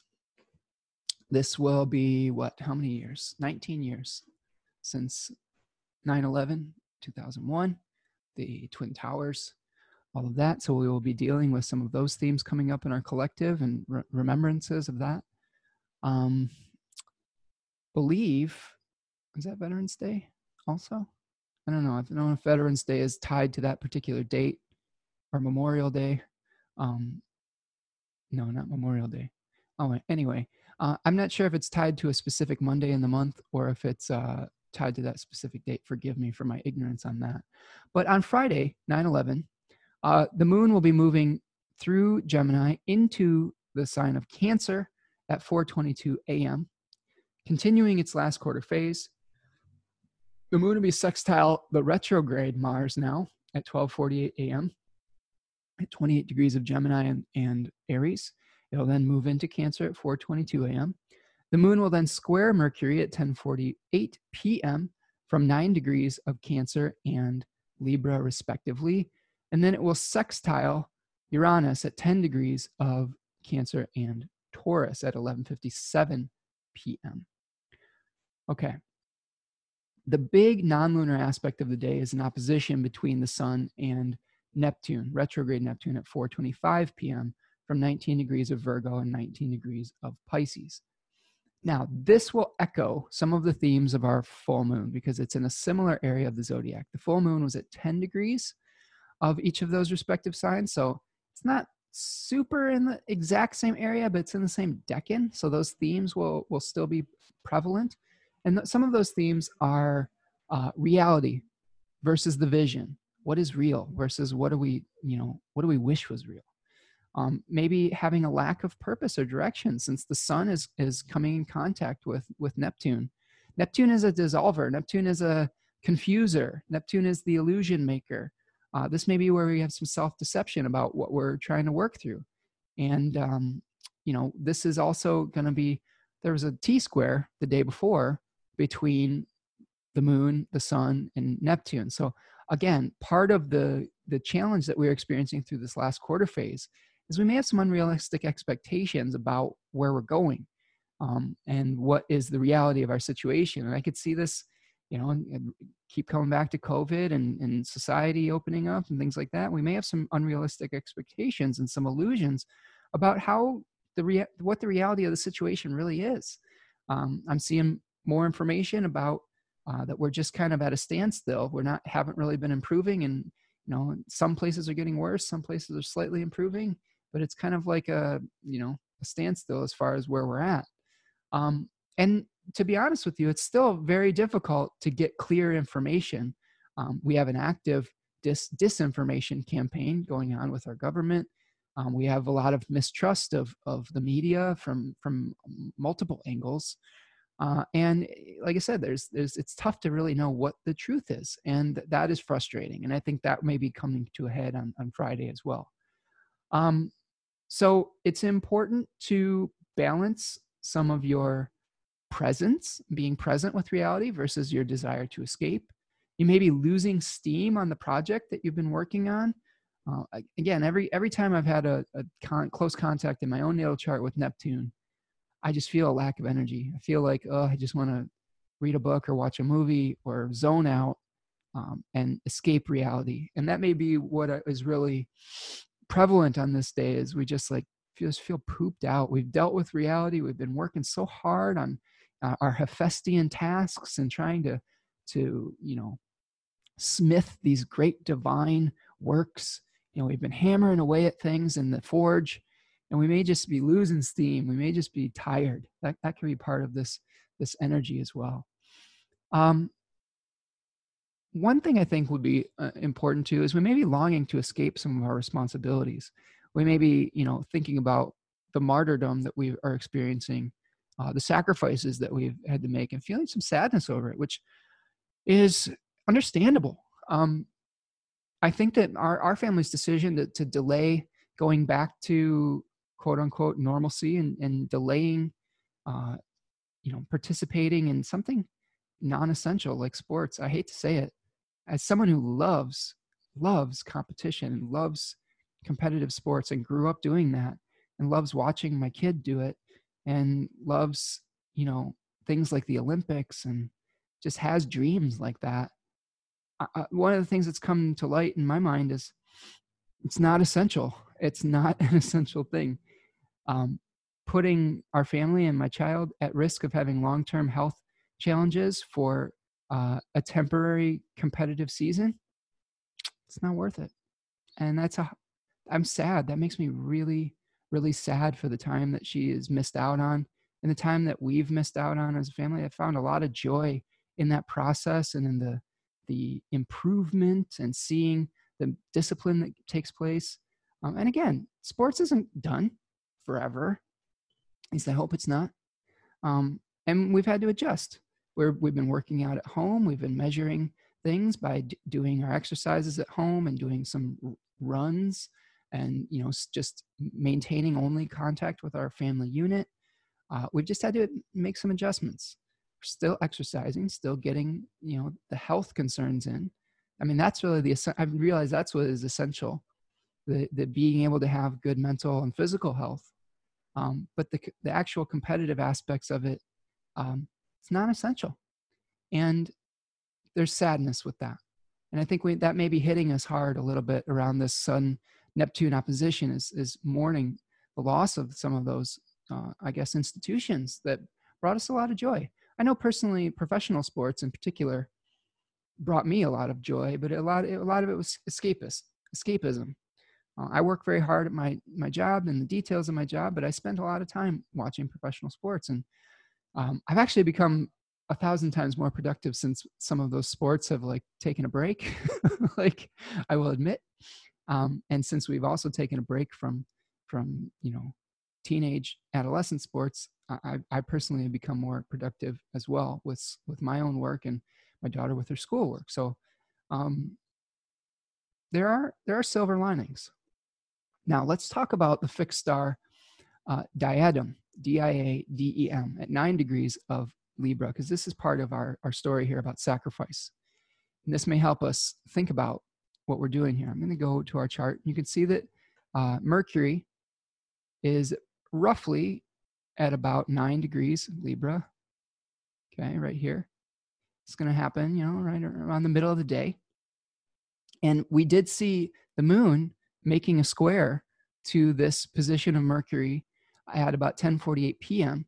Now the moon is going to be at uh, the fixed star Alhena, which is the heel of Pollux, which is a, an announcement, like some kind of announcement, some kind of like uh, you know marching for a particular cause. Okay, so we've got uh, the moon moving over Mirzam, the announcer, sorry, and then the um, the proudly marching one, Alhena, so we may have some announcement that, ca- that causes us to make a sacrifice.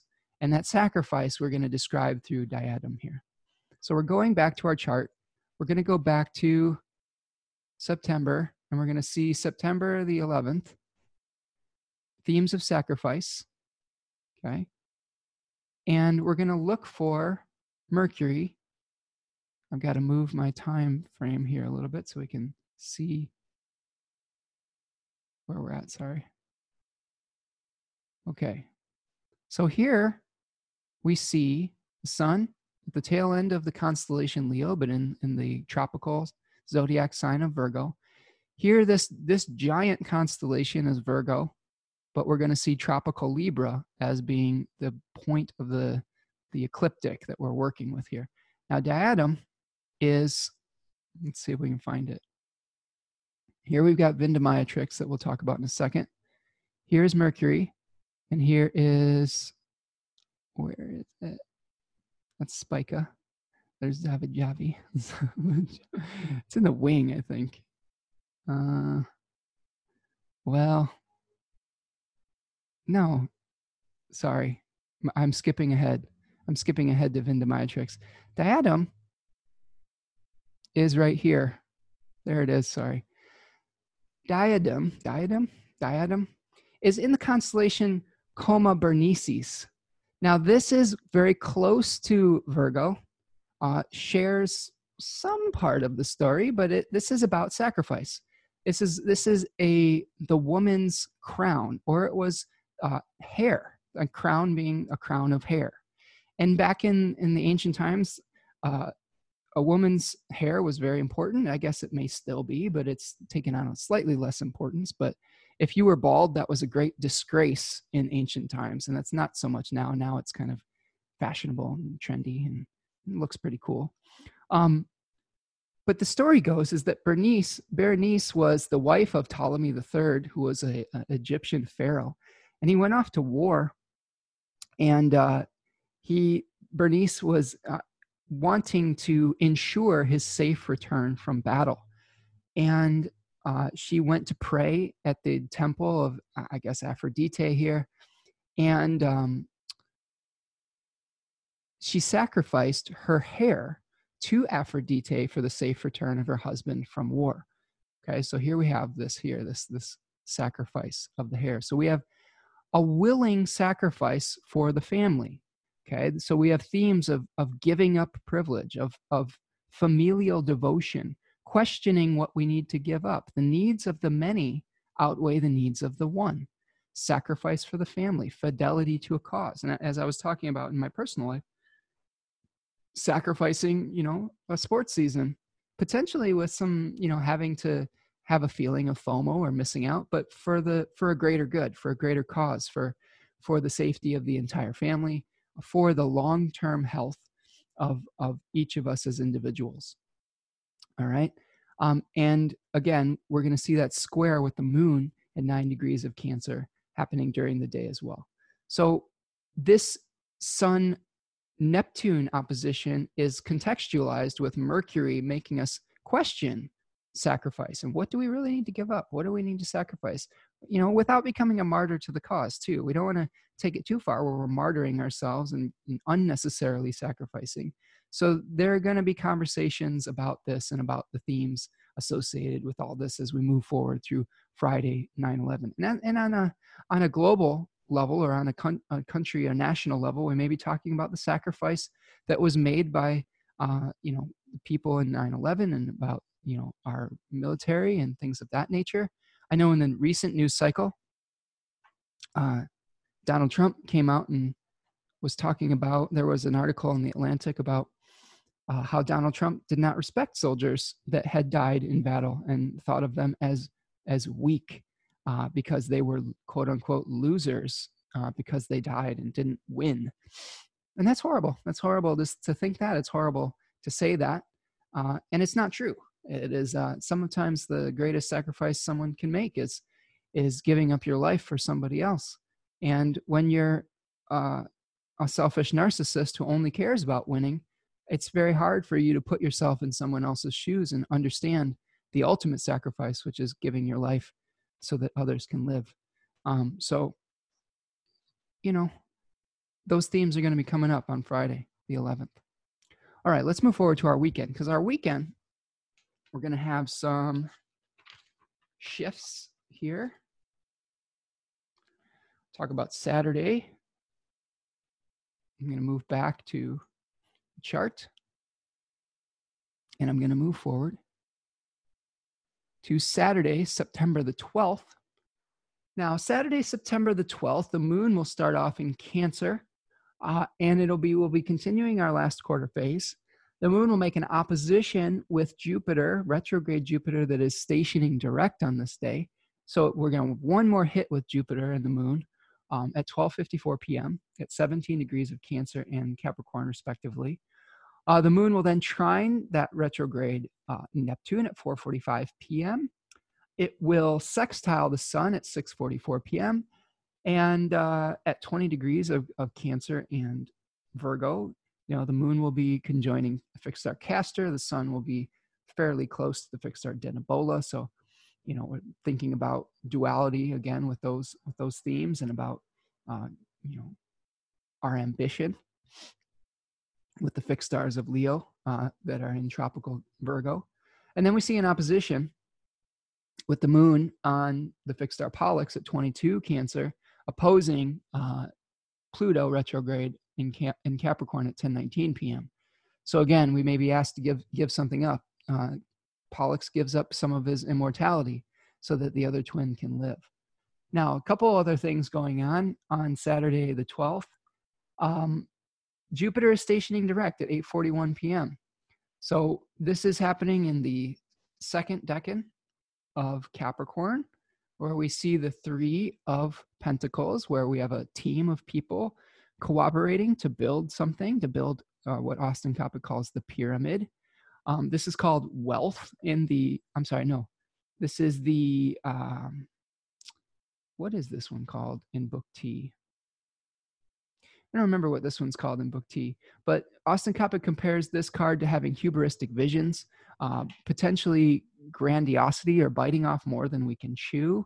Material ambitions uh, start to move forward again, as we've talked about earlier in the forecast.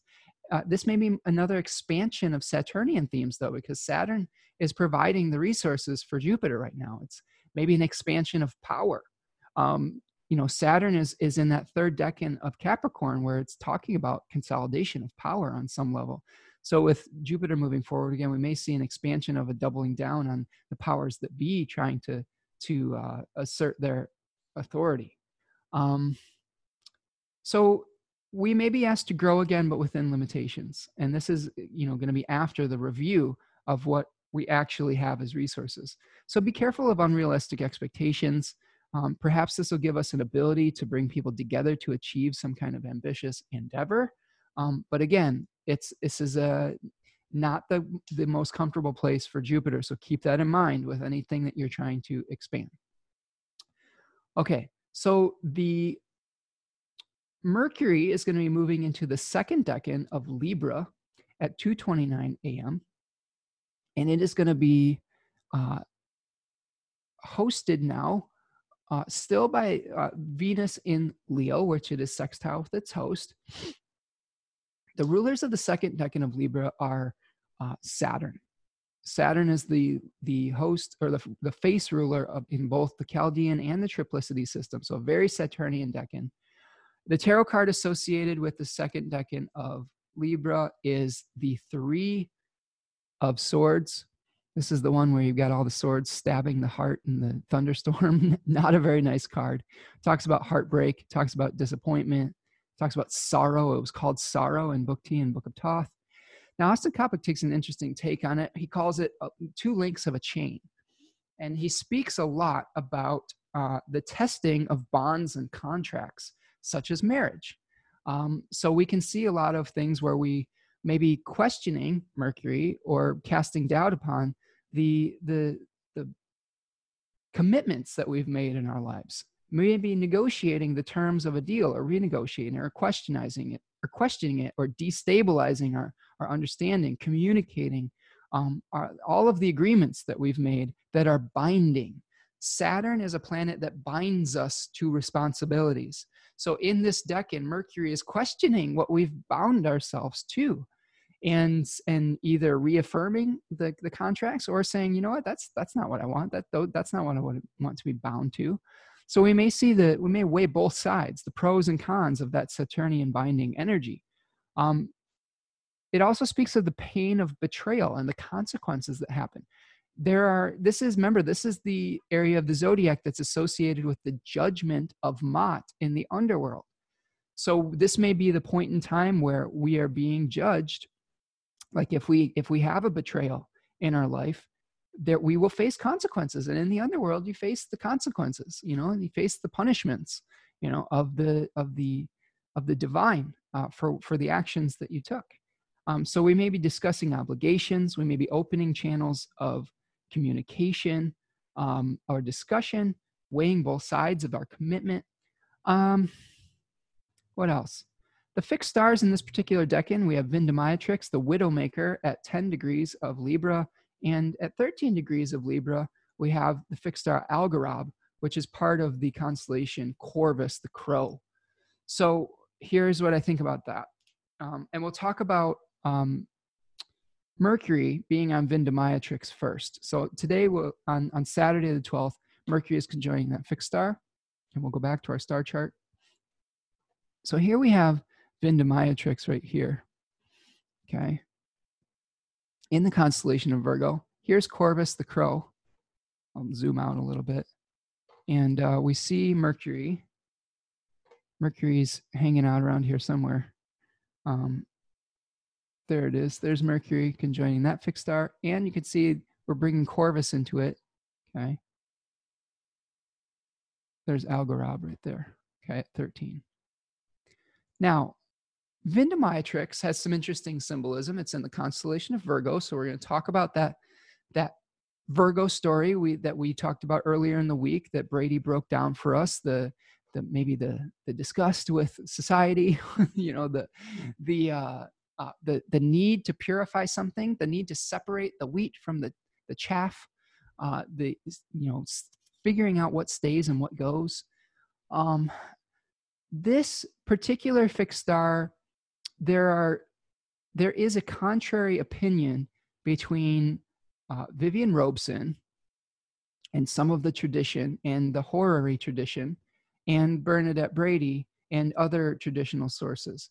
Now, Robson is not very fond of this, this fixed star, Vindemiatrix, who, who calls it the Widowmaker. It is a star of divorce in horary. You see this in a horary chart, like, oh boy, the, the relationship may not last, or, you know, this, this is going to be a difficult point.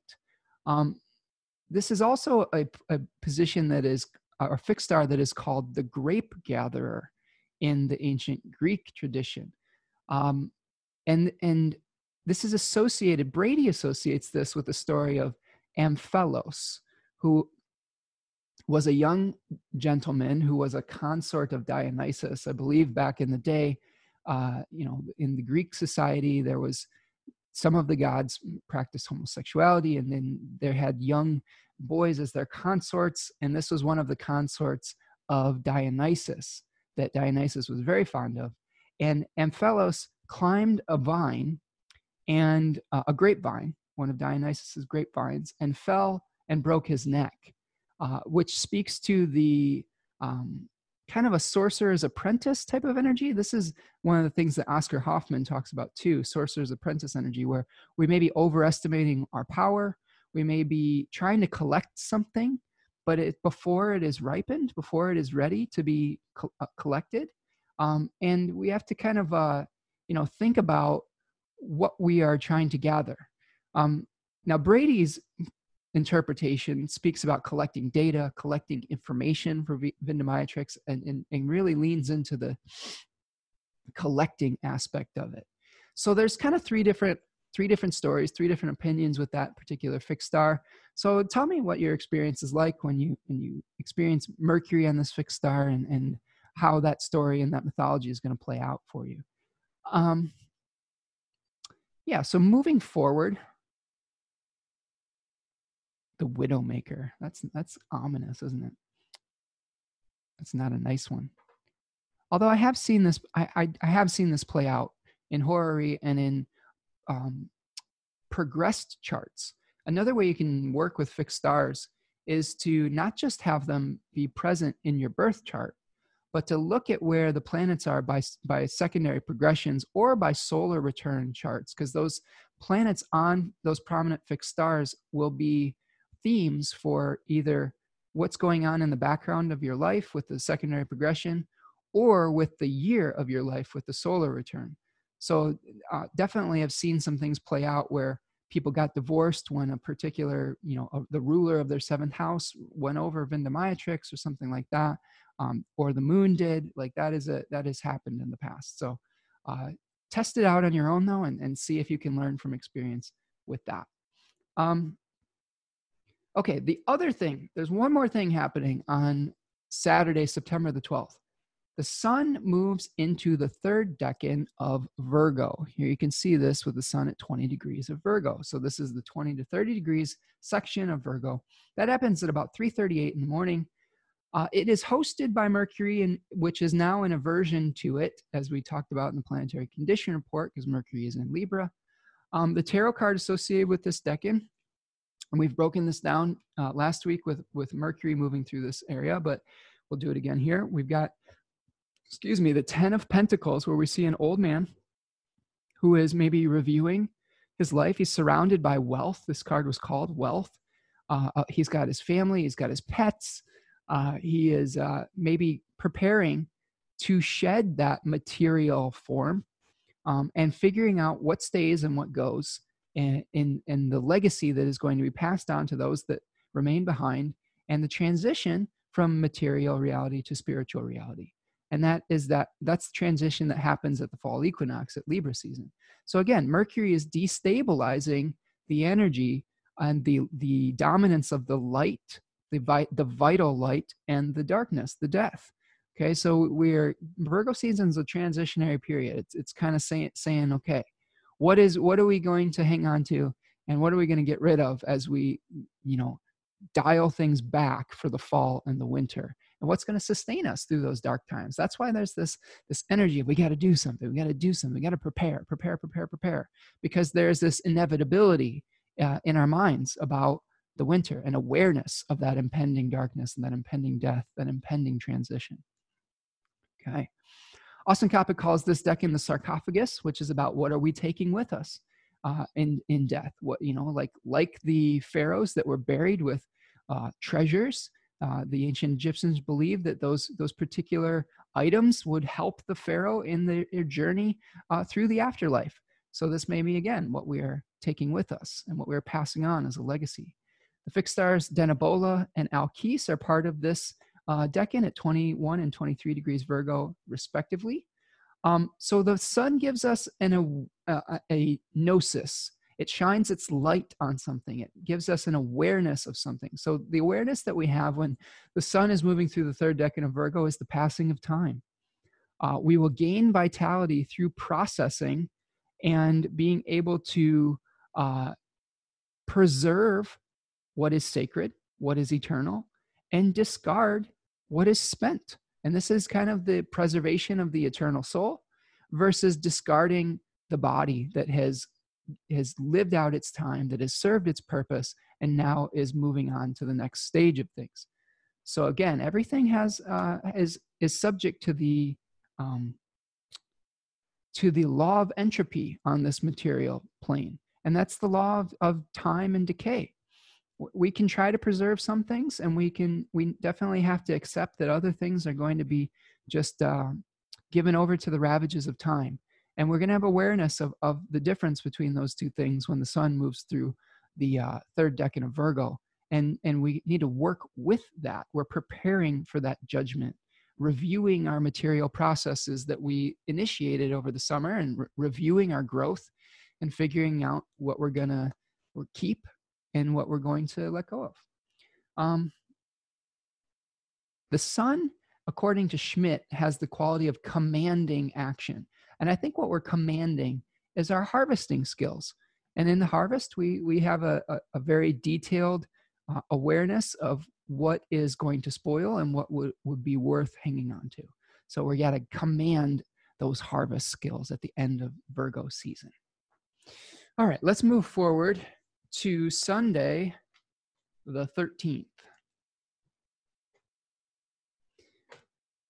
Okay, on Sunday, September 13th, the moon is going to be making an opposition to retrograde Saturn at 25 degrees of Cancer and Capricorn on the fixed star Procyon. So, this may be again where we're seeing something flame up and then maybe have a short lived success that meets the Saturnian brick wall at 3:36 a.m.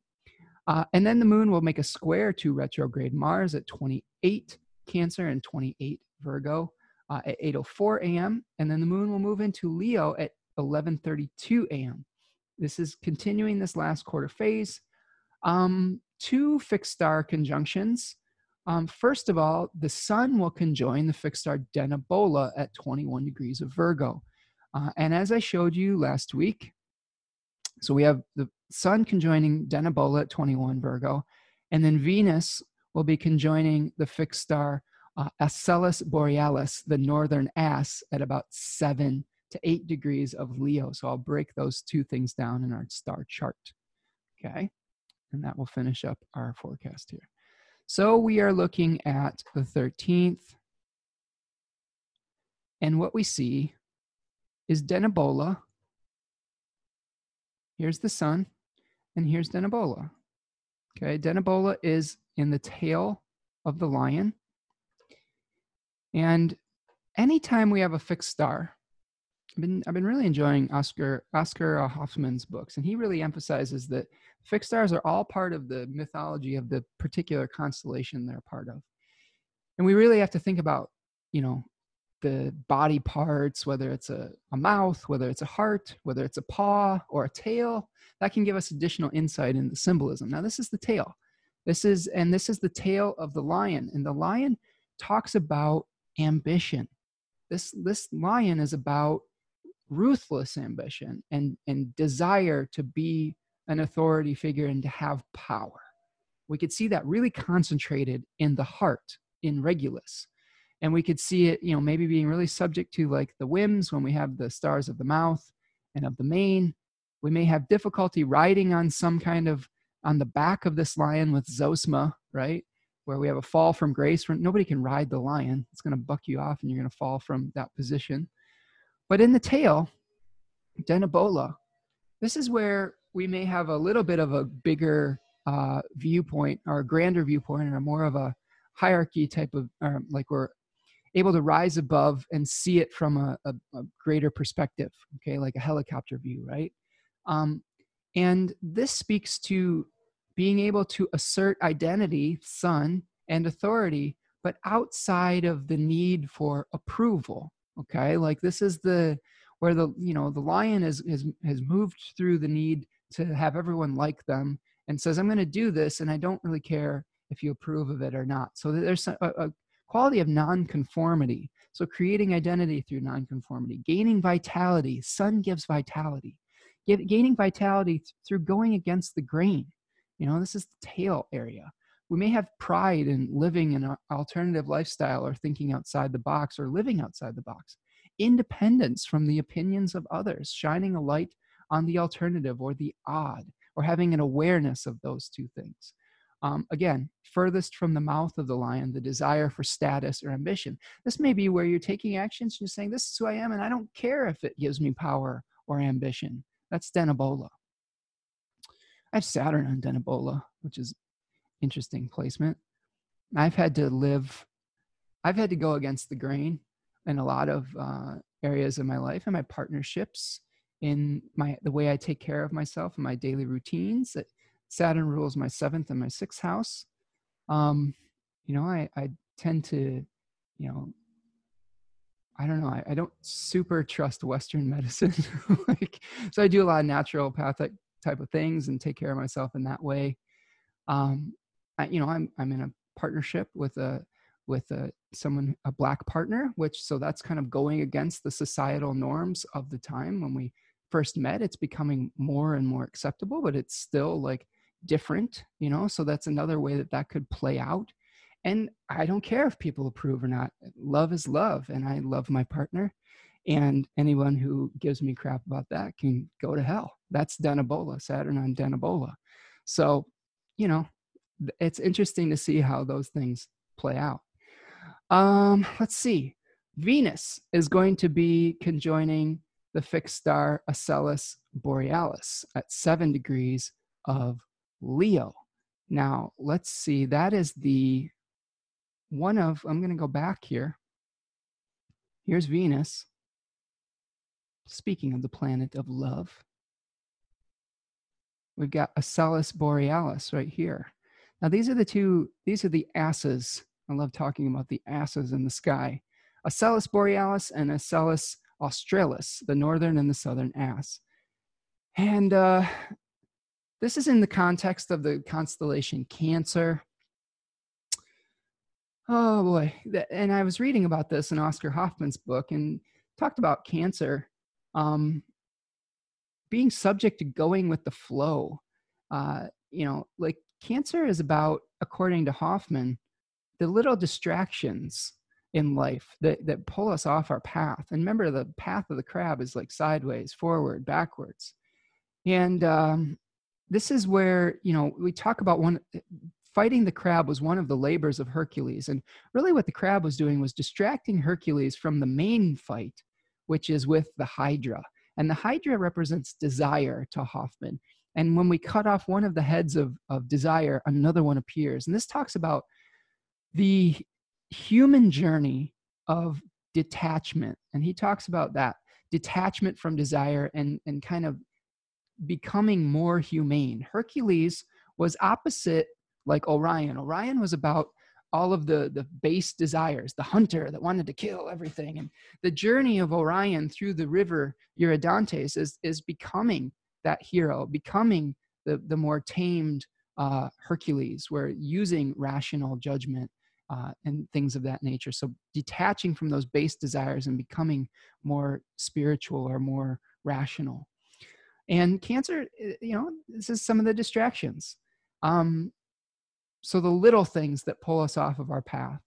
Uh, now, the the asses in astrology were the the donkeys that carried Dionysus across the um, across a swamp or a bog. He was he was fading in the heat of the sun, and, and the donkeys carried him across the, the, the I don't know the bog to safety, and were rewarded by being put into the constellation here.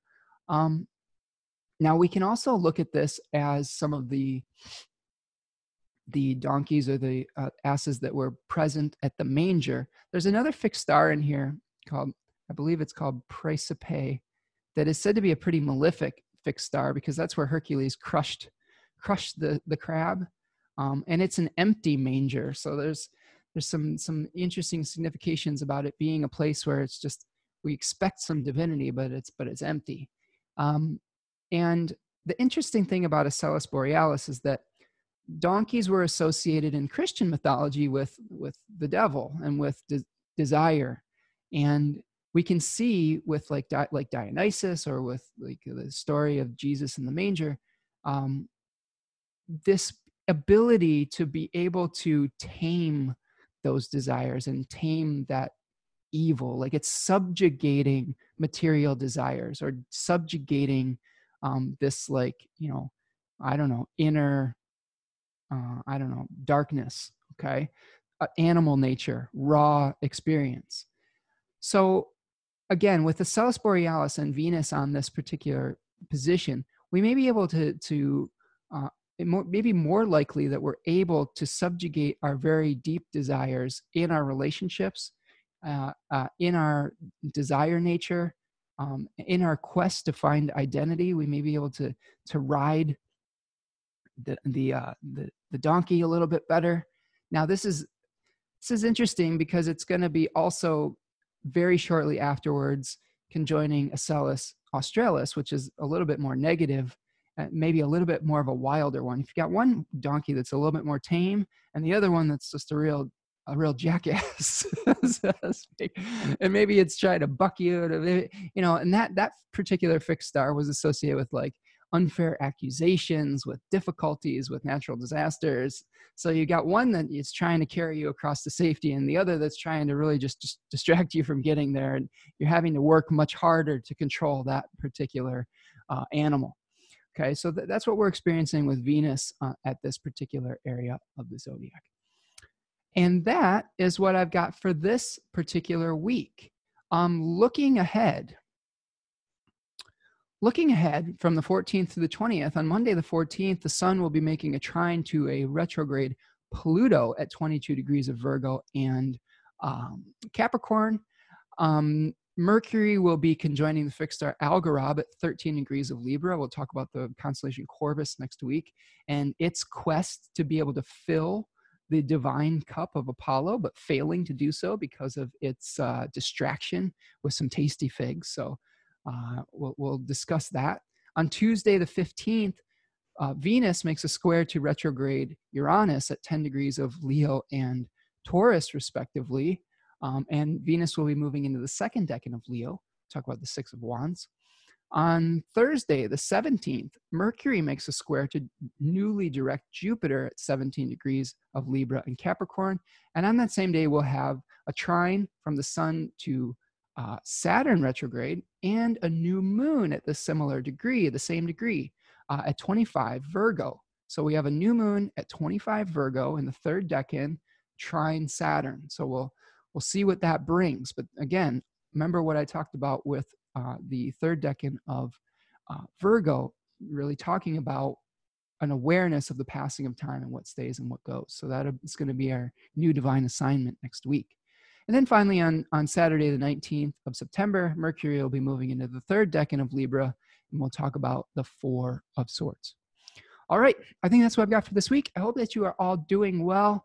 Um, thank you so much for those of you who are supporting my work. I, have got some some tips recently. Thank you, thank you, thank you so much. I'm, it makes me so happy, and I really appreciate you. If you want to support the work that I do and continue to support these podcasts and videos, um, I do have some donation links, a PayPal me and a Venmo account. That is always appreciated and really helps me to free up my time. What you're doing is buying me time to do this research, and that is a, a beautiful, beautiful thing.